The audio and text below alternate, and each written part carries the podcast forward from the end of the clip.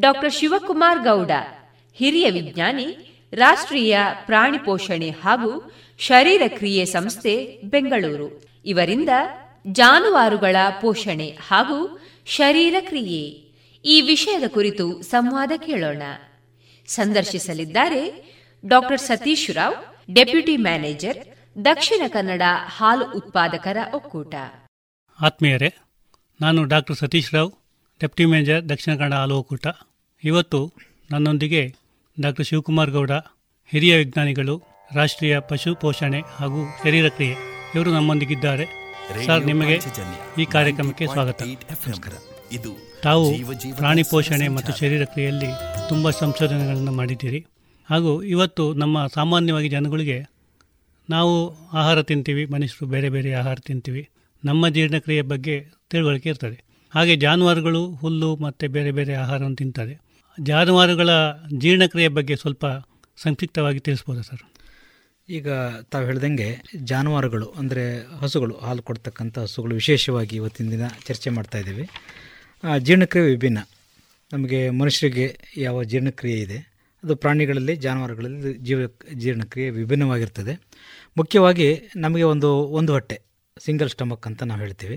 ಆದರೆ ಜಾನುವಾರುಗಳು ಅದು ಹಸು ಇರ್ಬೋದು ಅಥವಾ ಎಮ್ಮೆ ಇರ್ಬೋದು, ಅದು ಹಾಲು ಕೊಡ್ತಕ್ಕಂಥ ಪ್ರಾಣಿಗಳು. ಇದರಲ್ಲಿ ನಾಲ್ಕು ಹೊಟ್ಟೆ ಇರುತ್ತೆ. ಒಂದು ರುಮೆನ್, ರೆಟಿಕ್ಯುಲಮ್, ಒಮೇಸಮ್ ಅಂತ ಒಬೋಮೇಸಮ್ ಅಂತ ನಾಲ್ಕು ಹೊಟ್ಟೆಗಳು. ಆದರೆ ಮುಖ್ಯವಾಗಿ ಅರವತ್ತೈದರಿಂದ ಎಪ್ಪತ್ತು ಭಾಗ ಇರೋದು ಹೊಟ್ಟೆ ಜಠರ, ಅದು ನಮ್ಮದು ರುಮೆನ್ ಅಂತ. ಅದು ದೊಡ್ಡ ಹೊಟ್ಟೆ. ಅದರಲ್ಲಿ ಆಗ್ತಕ್ಕಂಥದ್ದು ಆಮ್ಲಜನಕ ರಹಿತ ಒಂದು ವಾತಾವರಣ. ನಮ್ಮಲ್ಲಿ ಆಮ್ಲಜನಕ ಇರತಕ್ಕಂಥ ವಾತಾವರಣ ಹೊಟ್ಟೆಯಲ್ಲಿ. ಆದರೆ ಈ ಹಸು ಮತ್ತು ಎಮ್ಮೆಯಲ್ಲಿ ಅದು ಆರ್ಬ ಆಮ್ಲಜನಕ ಇಲ್ತಕ್ಕಂಥ ಅನರೋಬಿಕ್ ಕಂಡೀಷನ್ಸ್ ಅಂತ ಇಂಗ್ಲೀಷಲ್ಲಿ ಹೇಳ್ತೀವಿ. ಅಲ್ಲಿ ದೊಡ್ಡ ಹೊಟ್ಟೆಯಲ್ಲಿ ಸೂಕ್ಷ್ಮ ಕ್ರಿಮಿಗಳು ಇರ್ತವೆ. ಅದು ಬ್ಯಾಕ್ಟೀರಿಯಾ ಇರ್ಬೋದು ಪ್ರೋಟೋಸೋವಾ ಇರ್ಬೋದು ಮತ್ತು ಫಂಜೆ ಅಂತ ಹೇಳ್ತೀವಿ. ಸೂಕ್ಷ್ಮ ಕ್ರಿಮಿಗಳು. ಅದು ಬೇಕಾಗಿರ್ತಕ್ಕಂಥ ಉಪಯೋಗ ಆಗ್ತಕ್ಕಂಥ ಉಪಯುಕ್ತ ಕ್ರಿಮಿಗಳು. ಅದು ಅಲ್ಲಿ ಜೀರ್ಣಕ್ರಿಯೆಯನ್ನು ಮಾಡ್ತವೆ. ಮುಖ್ಯವಾಗಿ ಹುಲ್ಲನ್ನು ತಿಂದರೆ ಜಾನುವಾರುಗಳು ಜೀರ್ಣ ಮಾಡ್ಕೊತವೆ. ಅದು ಮನುಷ್ಯಗಾಗಲ್ಲ ಯಾಕಂದರೆ ನಾವು ಸಿಂಪಲ್ ಸ್ಟಮಕ್ ಒಂದು ಹೊಟ್ಟೆ ಇರ್ತಕ್ಕಂಥ ಪ್ರಾಣಿಗಳು.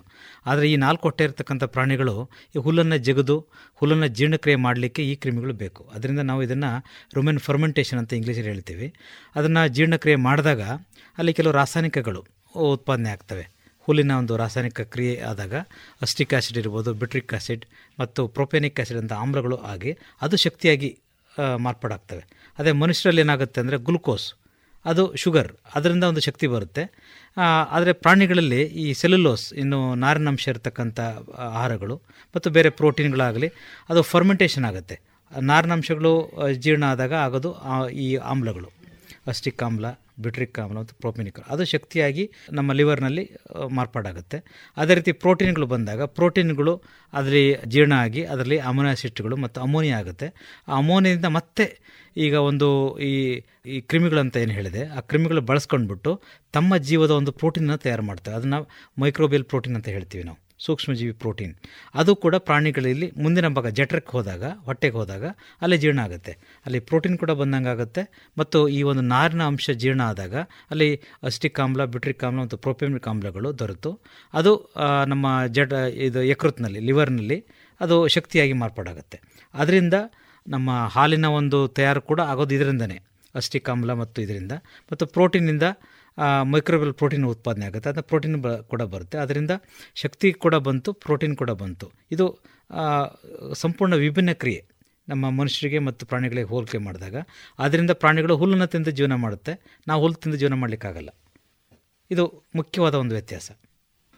ಸರ್, ಈಗ ನಾವು ಸಾಮಾನ್ಯವಾಗಿ ಎಲ್ಲ ರೈತರು ಹೈನುಗಾರಿಕೆಯಲ್ಲಿ ತಿಳ್ಕೊಂಡಿದ್ದಾರೆ ನಾವು ಹಾಲು ಕೊಡುವಂಥ ಪ್ರಾಣಿಗಳಿಗೆ ಯಾವ ಯಾವ ಆಹಾರವನ್ನು ಕೊಡಬಹುದು? ಈಗ ಹಾಲು ಕೊಡ್ತಕ್ಕಂಥ ಪ್ರಾಣಿಗಳು ಅದರಲ್ಲಿ ನಮ್ಮ ಹಸು ಅದರಲ್ಲೂ ನಾಟಿ ಹಸು ಇರ್ಬೋದು ಅಥವಾ ಮಿಶ್ರ ತಳಿ ಅಥವಾ ವಿದೇಶಿ ತಳಿಗಳು ಇರ್ಬೋದು ಹೆಚ್ ಎಫ್ ಜರ್ಸಿ ಅಂತ. ಮತ್ತು ನಮ್ಮ ಸ್ಥಳೀಯ ಎಮ್ಮೆ ತಳಿಗಳು, ಸುರ್ತಿ ಇರ್ಬೋದು, ಮುರ್ರಾ ಇರ್ಬೋದು, ಮತ್ತು ಸ್ಥಳೀಯವಾಗಿ ಸಾಕಷ್ಟು ಜಾತಿಯ ಒಂದು ಪ್ರಾಣಿಗಳು ಹಾಲು ಕೊಡ್ತವೆ ನಮ್ಮಲ್ಲಿ. ಅದು ಆಡಿರ್ಬೋದು ಕುರಿ ಇರ್ಬೋದು, ಮೇಕೆ ಇರ್ಬೋದು. ಈಗ ಮುಖ್ಯವಾಗಿ ನಾನು ಹೇಳಿದೆ ಈ ಹೊಟ್ಟೆ ಏನು ಜೀರ್ಣಕ್ರಿಯೆ ಇದೆಯಲ್ಲ, ಅದು ಸಂಪೂರ್ಣ ವಿಭಿನ್ನ ಅಂತ ಹೇಳ್ಬೋದು ನೀವು. ಅದ್ರ ಅದ ಕಾರಣಕ್ಕಾಗಿ ಹುಲ್ಲು ತಿಂದು ಬದುಕುತ್ತೆ ಹುಲ್ಲನ್ನು ತಿಂದು ಅದನ್ನು ಬೇರೆ ರೀತಿಯ ಒಂದು ಪೌಷ್ಟಿಕಾಂಶವಾಗಿ ಮಾರ್ಪಾಡು ಮಾಡಿ ಅದನ್ನು ಹಾಲು ಉತ್ಪಾದನೆ ಮಾಡ್ತದೆ. ನಮ್ಮ ದನಗಳು. ಈಗ ಅದಕ್ಕಾಗಿ ಹುಲ್ಲು ಬೇಕು. ಹುಲ್ಲಿನ ನಾರಿನಂಶ ಮೊದಲು ಬೇಕು. ಅದರ ಜೊತೆಗೆ ನಾನು ಹೇಳಿದೆ ಪ್ರೋಟೀನ್ ಬೇಕಾಗುತ್ತೆ. ಪ್ರೋಟೀನು ಮತ್ತು ಬೇರೆ ಖನಿಜಾಂಶಗಳು ಬೇಕಾದಾಗ ನಾವು ಫೀಡನ್ನು ಕೊಡ್ತೀವಿ.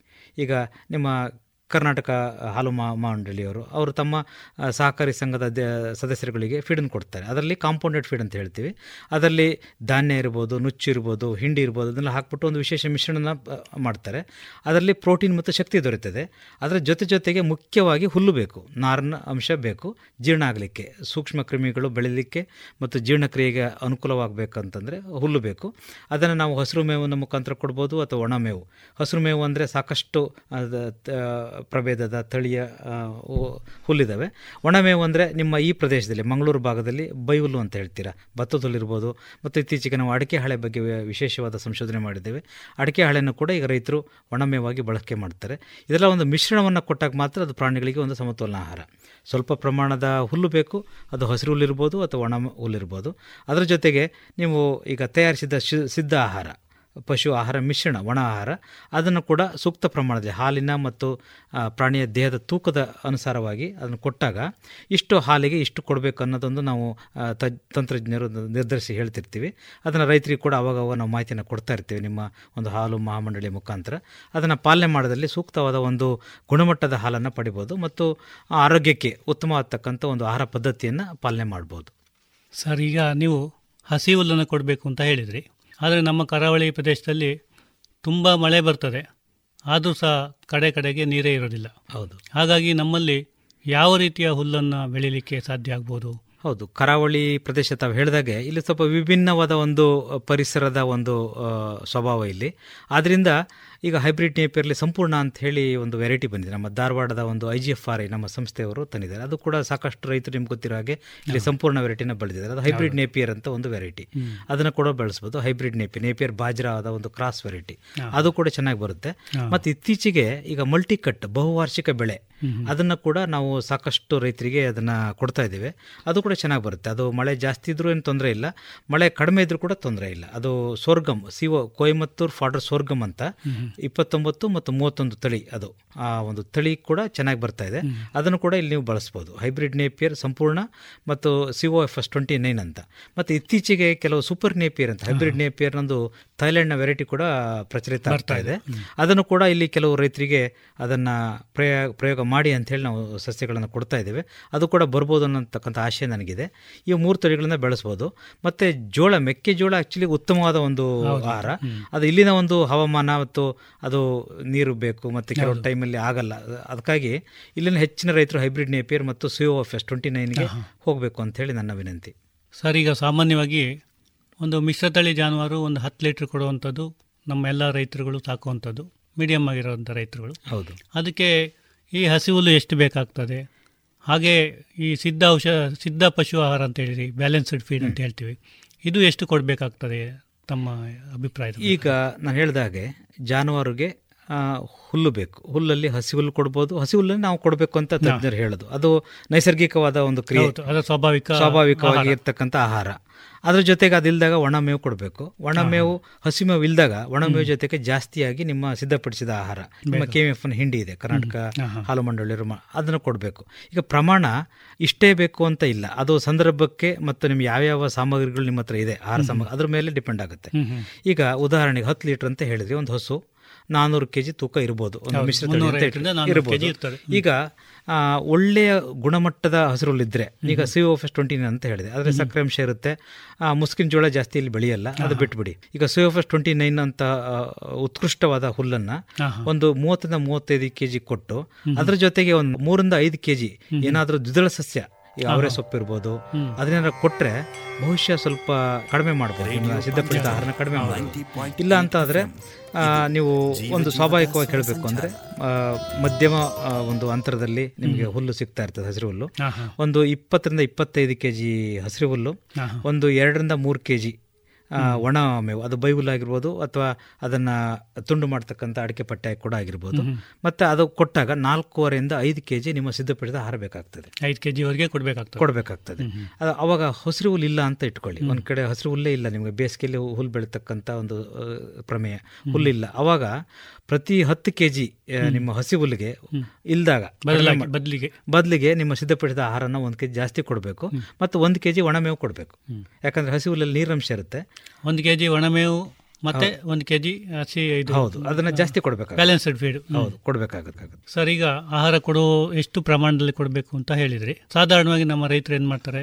ಹಾಲು ಕರೆಯೋ ಟೈಮಲ್ಲಿ ಫೀಡ್ ಇಡ್ತಾರೆ. ಬ್ಯಾಲೆನ್ಸ್ಡ್ ಫೀಡ್ ಅಂತಂದ್ರೆ ದನಗಳಿಗೆ ರುಚಿಯಾಗಿರ್ತದೆ ಬೇಗ ತಿಂತಾರೆ. ಪೆಲೆಟ್ ಫೀಡ್ ಪೆಲೆಟ್ ಫೀಡ್ ಹೌದು. ಕಡ್ಡಿ ಹಿಂಡಿ ಅಂತ ಹೇಳ್ತಾರೆ. ಈಗ ಕೊಡುವಂತ ಕ್ರಮ ಹೇಗೆ? ಅಂದ್ರೆ ನಮ್ಮ ರೈತರು ಏನೋ ಒಂದು ಮೆಥಡ್ ಮಾಡ್ಕೊಂಡಿದ್ದಾರೆ ಹೌದು. ಈಗ ತಮ್ಮ ಅಭಿಪ್ರಾಯದಲ್ಲಿ ಆಹಾರವನ್ನು ಕೊಡೋದು ಈಗ ವೈಜ್ಞಾನಿಕವಾಗಿ ನಾವು ತಾಂತ್ರಿಕವಾಗಿ ಹೇಳೋದು ಅಂತಂದ್ರೆ ಈಗ ನಾ ಹೇಳಿದೆ ಇದು ಪ್ರಾಣಿಗಳು ಅದು ಮೇವು. ಅದು ನಾರಿಗೆ ಹೊಂದ್ಕೊಂಡಿರ್ತಕ್ಕಂತ ಶರೀರ. ಶರೀರ. ಹೊಟ್ಟೆ.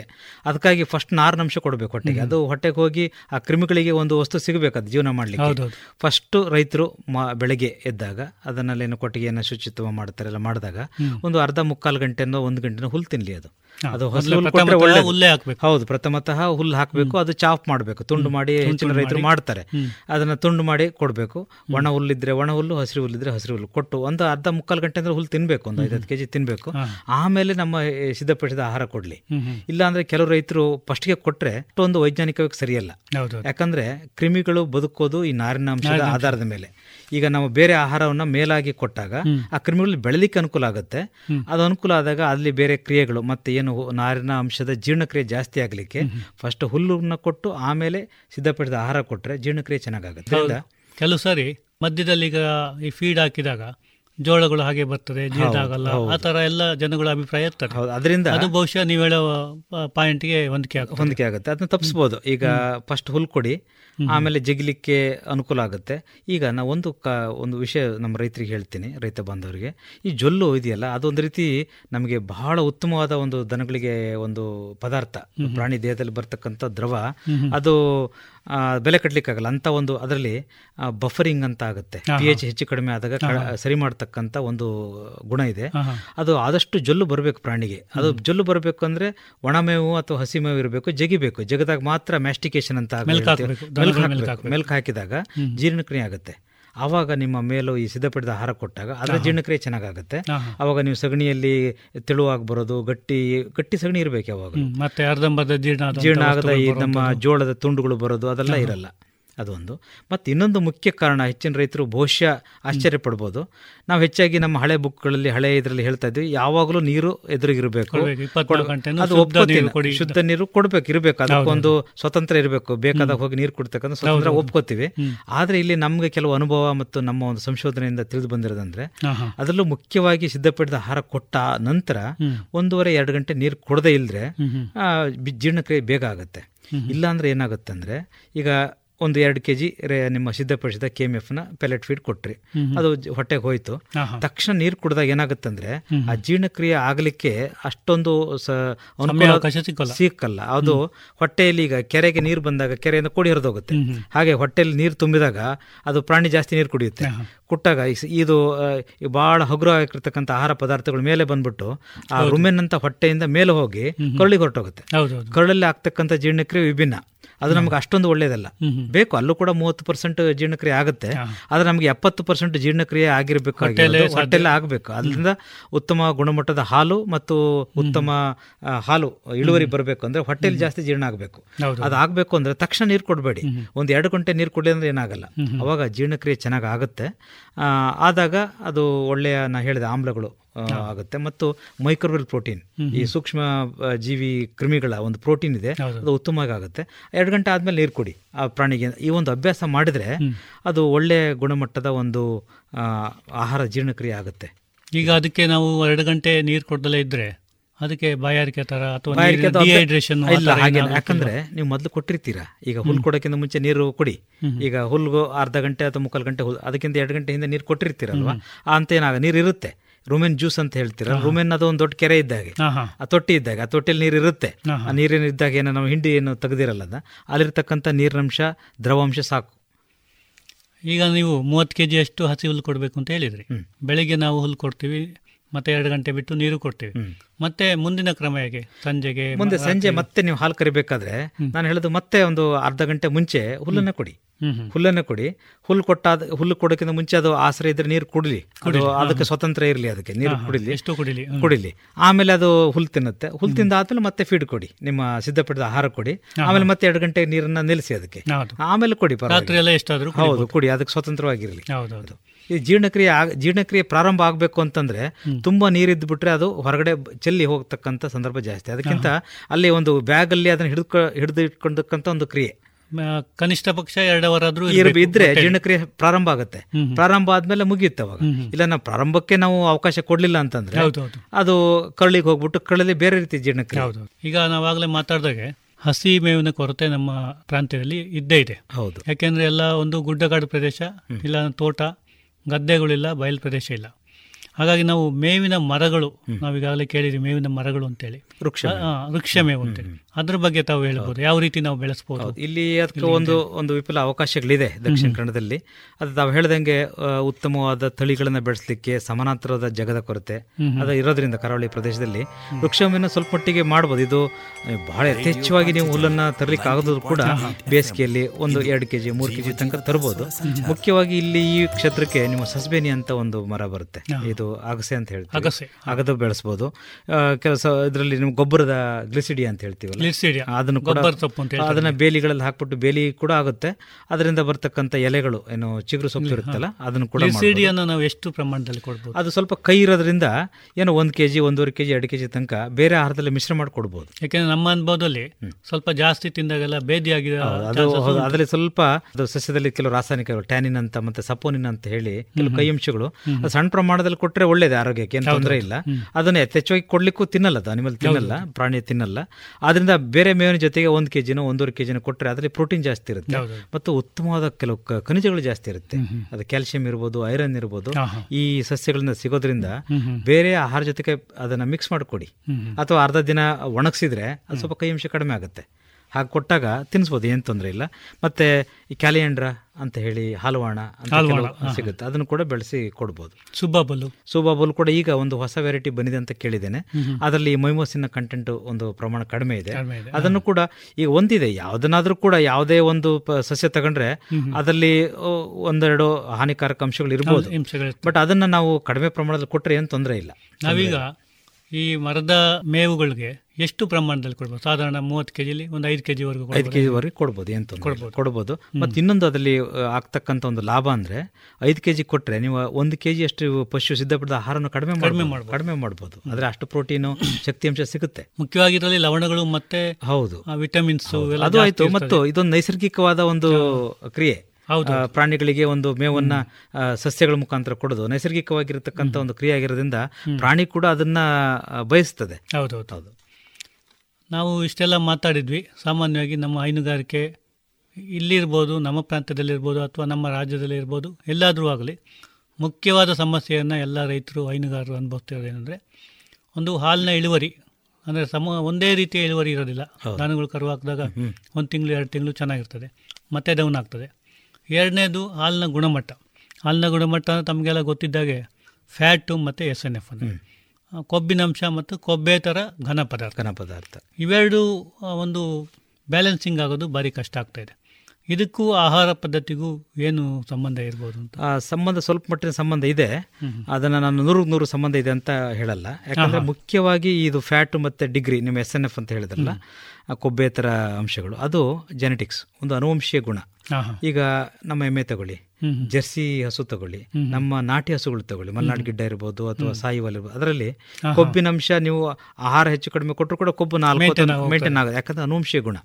ಅದೇ ನಿಮ್ಮ ಜೆ ಹೆಚ್ ಎಫ್ ಇದೆಯಲ್ಲ ಅದು ಹಾಲು ಜಾಸ್ತಿ ಕೊಡ್ತಕ್ಕಂಥ ತಳಿಯಾಗಿರೋದ್ರಿಂದ ಹಾಲಿನ ಇಳುವರಿ ಮತ್ತು ಕೊಬ್ಬಿನಂಶ ಯಾವಾಗಲೂ ಅದು ಇನ್ವರ್ಸ್ಲಿ ಪ್ರಪೋರ್ಷನ್ ವಿರುದ್ಧ ಅದು.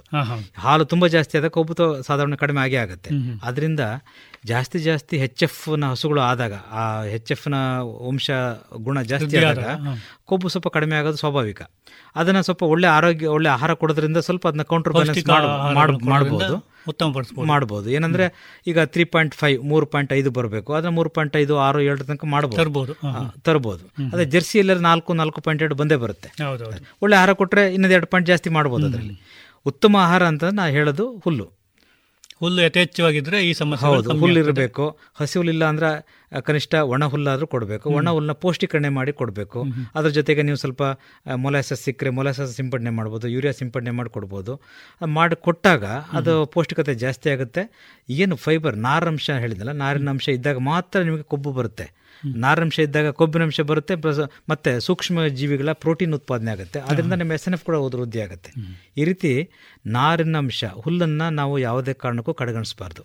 ಹೆಚ್ಚು ಹೆಚ್ಚಾಗಿ ನಮ್ಮ ಸಿದ್ಧಪಡಿದ ಆಹಾರ ಕೊಟ್ಟಾಗ ಈ ಎಲ್ಲ ಸಮಸ್ಯೆ ಪ್ರಾರಂಭ ಆಗುತ್ತೆ. ಯಾಕಂದರೆ ಪ್ರಾಣಿಗಳಿಗೆ ಮೂಲತಃ ಬೇಕಾಗಿರೋದು ಹುಲ್ಲು ನಾರು. ಅದರ ಮೇಲ್ಗಡೆ ನಮ್ಮ ಸಿದ್ಧಪಡಿಸಿದ ಆಹಾರನಲ್ಲಿ ಕೊಟ್ಟಾಗ ಹಾಲಿನಲ್ಲಿ ಇಳುವರಿ ಜಾಸ್ತಿ ಜಾಸ್ತಿ. ಆಗ್ತದೆ ಅದರ ಗುಣಮಟ್ಟವು ಸರಿಯಾಗುತ್ತೆ ಸರಿಯಾಗುತ್ತೆ. ಸರ್ ಮತ್ತೆ ನಿಮ್ಮ ಪರಿಚಯ ಆಗಿದ್ದು ನನಗಿಂತ ಹೆಚ್ಚಾಗಿ ಸೌತ್ ಕೇಂದ್ರಕ್ಕೆ ನಿಮ್ಮ ಪರಿಚಯ ಆಗಿದ್ದು ಅಡಿಕೆ ಹಾಳೆ ಉಪಯೋಗದ ಬಗ್ಗೆ. ಹೌದು. ನಮಗೆಲ್ಲ ತುಂಬಾ ಸಂತೋಷ ಆಗ್ತದೆ ಯಾಕೆಂದ್ರೆ ಅದರ ಉಪಯೋಗ ಜಾಸ್ತಿ ಆಗಿ. ಹೌದು. ನಮ್ಮ ಸಂಸ್ಥೆಗಿರ್ಬೋದು ರೈತರಿಗಿರ್ಬೋದು ಹಾಲಿನ ಗುಣಮಟ್ಟದ ಬಗ್ಗೆ ತುಂಬ ಅನುಕೂಲತೆ ಆಗಿದೆ. ಎರಡನೇ ವಿಷಯ ಅಂದ್ರೆ ಅಡಿಕೆ ಹಾಳೆ ನಮ್ಮಲ್ಲಿ ವೇಸ್ಟ್ ಆಗಿ ಹೋಗುವಂಥದ್ದು. ಒಂದು ಬೆಂಕಿಗೆ ಹಾಕುವಂಥದ್ದು ಇಲ್ಲ ಗೊಬ್ಬರಕ್ಕೆ ಹಾಕುವಂಥದ್ದು ಮೊದಲನೇ ಪದ್ಧತಿ. ಈಗೆಲ್ಲ ಪ್ಲೇಟ್ಗಳು ಮಾಡಿ ಸ್ವಲ್ಪ ಮೌಲ್ಯವರ್ಧನೆ ಮಾಡ್ಕೊಂಡಿದ್ದಾರೆ. ಈಗ ಅಡಿಕೆ ಹಾಳೆ ಹುಡಿಯನ್ನು ನೀವು ನಮ್ಮ ಒಂದು ಪ್ರಾಂತ್ಯಕ್ಕೆ ಇಂಟ್ರೊಡ್ಯೂಸ್ ಮಾಡಿದ್ದೀರಿ. ಇದರ ಬಗ್ಗೆ ತಮ್ಮ ಅಭಿಪ್ರಾಯವೇನು? ಇದು ಹೇಗೆ ನಿಮ್ಮ ಎಕ್ಸ್ಪೀರಿಯನ್ಸ್ ನಮ್ಮಲ್ಲಿ ಬಂದಿತ್ತು? ನಾನು ಧನ್ಯವಾದಗಳನ್ನು ಹೇಳಬೇಕು. ನಿಮಗೆ ಮತ್ತು ನಿಮ್ಮ ದಕ್ಷಿಣ ಕನ್ನಡ ಹಾಲು ಒಕ್ಕೂಟ ಮತ್ತು ಪ ವಿಶೇಷವಾಗಿ ಇಲ್ಲಿನ ಪ್ರಗತಿಪರ ರೈತರು. ಒಂದು ಅವಕಾಶ ಕೊಟ್ಟರು ನಮ್ಮ ತಂತ್ರಜ್ಞಾನನ ಇಲ್ಲಿ ಬಂದು ಅದನ್ನು ಜನರಿಗೆ ಪ್ರಾತ್ಯಕ್ಷಿಕತೆ ಮಾಡಿ ಹೆಚ್ಚು ಹೆಚ್ಚು ಜನರು ಅದನ್ನ ಬಳಕೆ ಮಾಡಲಿಕ್ಕೆ ಅವಕಾಶ ಕೊಟ್ಟಿರ್ತಕ್ಕಂಥ ತಮ್ಮೆಲ್ಲರಿಗೆ ಮೊದಲನೇಯಾಗಿ ನಾನು ಒಂದನೇ ಹೇಳ್ತಾ ಇದ್ದೀನಿ. ವಿಶೇಷವಾಗಿ ನಮ್ಮ ಪಾಣಜೆ ಹಾಲು ಸಂಘದ ಅಧ್ಯಕ್ಷರಾದ ನಾರಾಯಣ ಪ್ರಕಾಶ್ ಇರ್ಬೋದು ಅಲ್ಲ ಸೆಕ್ರೆಟರಿ ಆಗಿರ್ತ ಅಡಿಗರು ಅಲ್ಲಿನ ಎಲ್ಲ ಸದಸ್ಯರುಗಳು ತುಂಬ ಒಂದು ಸಕ್ರಿಯವಾಗಿ ನಮಗೆ ಒಂದು ಪ್ರೋತ್ಸಾಹನ ಕೊಟ್ಟರು ಇಲ್ಲದಂದರೆ ನಾವು ಎರಡು ಸಾವಿರದ ಒಂಬತ್ತು ಹತ್ತು ಹನ್ನೊಂದರಲ್ಲಿ ಮೂರು ವರ್ಷ ಇಲ್ಲಿ ಪ್ರಯೋಗ ಮಾಡಿ ಅವ್ರ ಜೊತೆಗಿದ್ದು ಕೆಲಸ ಮಾಡೋದ್ರಿಂದ ಇವತ್ತಿನ ದಿನ ನನಗೆ ಭಾಳ ಸಂತೋಷವಾಗ್ತದೆ. ಎಪ್ಪತ್ತೆಂಬತ್ತು ಯೂನಿಟ್ಗಳು ಇಲ್ಲಿ ನಮ್ಮ ನಿರ್ವಹಣೆ ಆಗ್ತದೆ ಅಂತ. ಅದನ್ನು ನಾವು ಇಲ್ಲಿ ಎರಡು ಸಾವಿರದ ಆರರಲ್ಲಿ ಹೇಗೆ ಶುರುವಾಯಿತು ಅಂತಂದರೆ ಒಂದು ಸೆಮಿನಾರಿಗೆ ಬಂದಾಗ ಇಲ್ಲಿ ಬೈಹುಲಿನ ಒಂದು ಕೊರತೆ. ಬೈಹುಲಿನ ಅತಿಯಾದ ದರ. ಕೊಡ್ಲಿಕ್ಕೆ ಆಗ್ತಾ ಇಲ್ಲ ಸರ್. ನಾವು ಡೈರಿನ ಬಿಟ್ಬಿಡ್ತಾ ಇದ್ದೀವಿ. ಹಾಲಿನ ಅದು ದಕ್ಷಿಣ ಕನ್ನಡದಲ್ಲಿ ಕಡಿಮೆ ಆಗ್ತಾ ಇದೆ. ಒಂದು ಕಾಲದಲ್ಲಿ ಕರ್ನಾಟಕದಲ್ಲಿ ಉತ್ತಮವಾಗಿದ್ದವರು ಈಗ ಕೆಳಗ್- ಕೆಳಗಡೆ ಹೋಗ್ತಾ ಇದೀವಿ ಅನ್ನೋ ಒಂದು ಇದನ್ನ ವ್ಯಕ್ತಪಡಿಸಿದ್ರು ನಮ್ಮ ನಾರಾಯಣ ಪ್ರಕಾಶ್ ಅವರು. ಅವಾಗ ನಾವೊಂದು ಪ್ರಯೋಗ ತಗೊಂಡು ಅಡಿಕೆ ಹಾಳೆನ ಬಳಸ್ಬೋದಾ? ಈಗ ಸ್ವಾಭಾವಿಕವಾಗಿ ಕೊಟ್ಟರೆ ತಿಂತಾ ಇರುತ್ತೆ. ಬಟ್ ಅದಕ್ಕೆಲ್ಲ ಸಮಸ್ಯೆ. ಅಂದ್ರೆ ಪೌಷ್ಟಿಕತೆ ಎಷ್ಟಿದೆ? ಯಾವ ಪ್ರಮಾಣದಲ್ಲಿ ತಿನ್ನಿಸ್ಬೇಕು ಅದನ್ನ ಉದ್ದುದ್ದ ಇರೋದ್ರಿಂದ ತಿನ್ನಿಸ್ಲಿಕ್ಕೆ ಏನಾದರೂ ಮೆಷಿನ್ ತಂದು ಅದನ್ನ ಪುಡಿ ಮಾಡಿ ತಿನ್ನಿಸ್ಬೇಕು ಇದೆಲ್ಲ ಒಂದು ಪ್ರಯೋಗ ಮಾಡಬೇಕಾಗಿತ್ತು. ಒಂದು ನಮ್ಮ ನಬಾರ್ಡ್ ಸಂಸ್ಥೆಯ ಒಂದು ವತಿಯಿಂದ ಅದು ನಮಗೆ ಸಹಾಯ ಕೂಡ ದೊರೀತು ಪ್ರೋತ್ಸಾಹ ಕೂಡ ದೊರೀತು. ಅದನ್ನು ನಾವು ಒಂದು ಯಂತ್ರ ಮಾಡಿದ್ದೀವಿ. ನಮ್ಮ ಸಂಸ್ಥೆ ರಾಷ್ಟ್ರೀಯ ಪಶು ಪೋಷಣೆ ಮತ್ತು ಶರೀರಕ್ರಿಯೆ ವಿಜ್ಞಾನ ಸಂಸ್ಥೆಯಲ್ಲಿ ಅದನ್ನು ನಮ್ಮ ಕುರಿಗಳಲ್ಲಿ ಮೇಕೆಗಳಲ್ಲಿ ದನಗಳಲ್ಲಿ ಎಲ್ಲ ಪರೀಕ್ಷೆ ಮಾಡಿ ಎಷ್ಟು ಕೊಡ್ಬೋದು ಯಾವುದೇ ಹಾನಿಕಾರಕ ಅಂಶ ಇಲ್ಲ ಇದು ಬೈಹುಲಿಗೆ ಪರ್ಯಾಯ ಆಗ್ಬೋದು ಅಂತ ಹೇಳಿ ನಾವು ಮನದಟ್ಟು ಮಾಡ್ಕೊಂಡ ಮೇಲೆ ಇಲ್ಲಿಗೆ ಬಂದು ಪ್ರತ್ಯಕ್ಷತೆಯನ್ನು ಒಂದು ವರ್ಷ ಮಾಡಿದ್ವಿ. ಪಾಣಜಿಯ ಒಂದು ಸಂಘದಲ್ಲಿ. ಆಮೇಲೆ ನಮ್ಗೆ ಅದೊಂದು ಮಾದರಿ ಘಟಕ ಆಯಿತು. ನಮ್ಮ ಮಾದರಿ ಘಟಕವನ್ನು ಕೂಡ ಮೆಷಿನ್ ಕೂಡ ಕೊಟ್ವಿ. ಅದನ್ನು ಯಾವ ರೀತಿ ಶ್ರೆಡಿಂಗ್ ಮಾಡಿ ಪೀಸ್ ಮಾಡಿ ಕೊಡ್ಬೋದು ಅಂತೇಳಿ ಕೊಡ್ತಕ್ಕಂಥ ವಿಧಾನ ಕೂಡ ಹೇಳಿದ್ವಿ. ಯಾವ ಪ್ರಮಾಣದಲ್ಲಿ ಕೊಡ್ಬೋದು ಅಂತ ಅಲ್ಲಿಗೆ ಉತ್ತಮವಾದ ಒಂದು ಪ್ರತಿಕ್ರಿಯೆ ಒಂದು ಪ್ರೋತ್ಸಾಹ ಬಂತು. ಒಂದು ಹಾಲಿನ ಇಳುವರಿ ಜಾಸ್ತಿ ಆಯಿತು ಫ್ಯಾಟ್ ಜಾಸ್ತಿ ಆಯಿತು. ಅದನ್ನು ನೋಡಿಕೊಂಡು ಬೇರೆ ರೈತರು ಕೂಡ ಅದನ್ನು ಅದನ್ನು ಮಾರ್ಪಾಡು ಮಾಡಿಕೊಂಡ್ರು ತಮ್ಮ ತಮ್ಮ ಘಟಕದಲ್ಲಿ. ಪೂರಕವಾಗಿ ನಮ್ಮ ದಕ್ಷಿಣ ಕನ್ನಡ ಹಾಲು ಒಕ್ಕೂಟ ಕೂಡ ಅದಕ್ಕೆ ಸಹಾಯ ಧನವನ್ನು ಕೊಡ್ತು. ಅದರಿಂದ ಈಗ ಸಾಕಷ್ಟು ರೈತರು ಈಗ ಅದು ತಂತ್ರಜ್ಞಾನ ಅವ್ರ ಕೈಯಲ್ಲಿದೆ. ಅದನ್ನ ಬಳಸ್ತಾ ಇದ್ದಾರೆ. ಅದು ನನಗೆ ತುಂಬಾ ಖುಷಿ ಕೊಟ್ಟಿರ್ತಕ್ಕಂಥ ಒಂದು ಈ ಒಂದು ಒಣಮೇವು ಏನು ಬೈಹುಲಿಗೆ ಪರ್ಯಾಯವಾಗಿ ಅಡಿಕೆ ಹಾಳೆಯನ್ನು ಬಳಸ್ತಕ್ಕಂಥ ತಂತ್ರಜ್ಞಾನ ಈ ಪ್ರಾಂತ್ಯದಲ್ಲಿ ಈಗ ಈ ಪ್ರಾಂತ್ಯ ಅಷ್ಟೇ ಅಲ್ಲ. ಈ ಒಂದು ಮಾದರಿಯನ್ನು ಇಟ್ಕೊಂಡು ಕೇರಳದಲ್ಲಿ ಕೂಡ ನಾವು ಅದನ್ನ ಪ್ರಚಾರ ಮಾಡಿದ್ದೇವೆ. ಕೇರಳದಲ್ಲೂ ಕೂಡ ಅಲ್ಲಿಗೆ ಬಂದು ನೋಡ್ಕೊಂಡು ಹೋಗಿದ್ದಾರೆ. ಇದನ್ನು ಯಾವ ರೀತಿ ಮಾಡ್ಕೊಬಾರ್ದ? ಮತ್ತು ವಿಶೇಷವಾಗಿ ಅಂಡಮಾನ್ ನಿಕೋಬಾರ್. ಅಲ್ಲಿ ಕೂಡ ಸಮುದ್ರ ದಾಟಿ ಹೋಗಿದೆ. ಸಮುದ್ರ ದಾಟಿ ಹೋಗಿ ಆಗಿದೆ. ಅವ್ರನ್ನ ಅಲ್ಲಿಂದ ಒಬ್ಬ ಪ್ರತಿನಿಧಿ ಒಬ್ರು ಬಂದ್ರು. ಮೋಹನ್ ಕುಮಾರ್ ಅಂತ.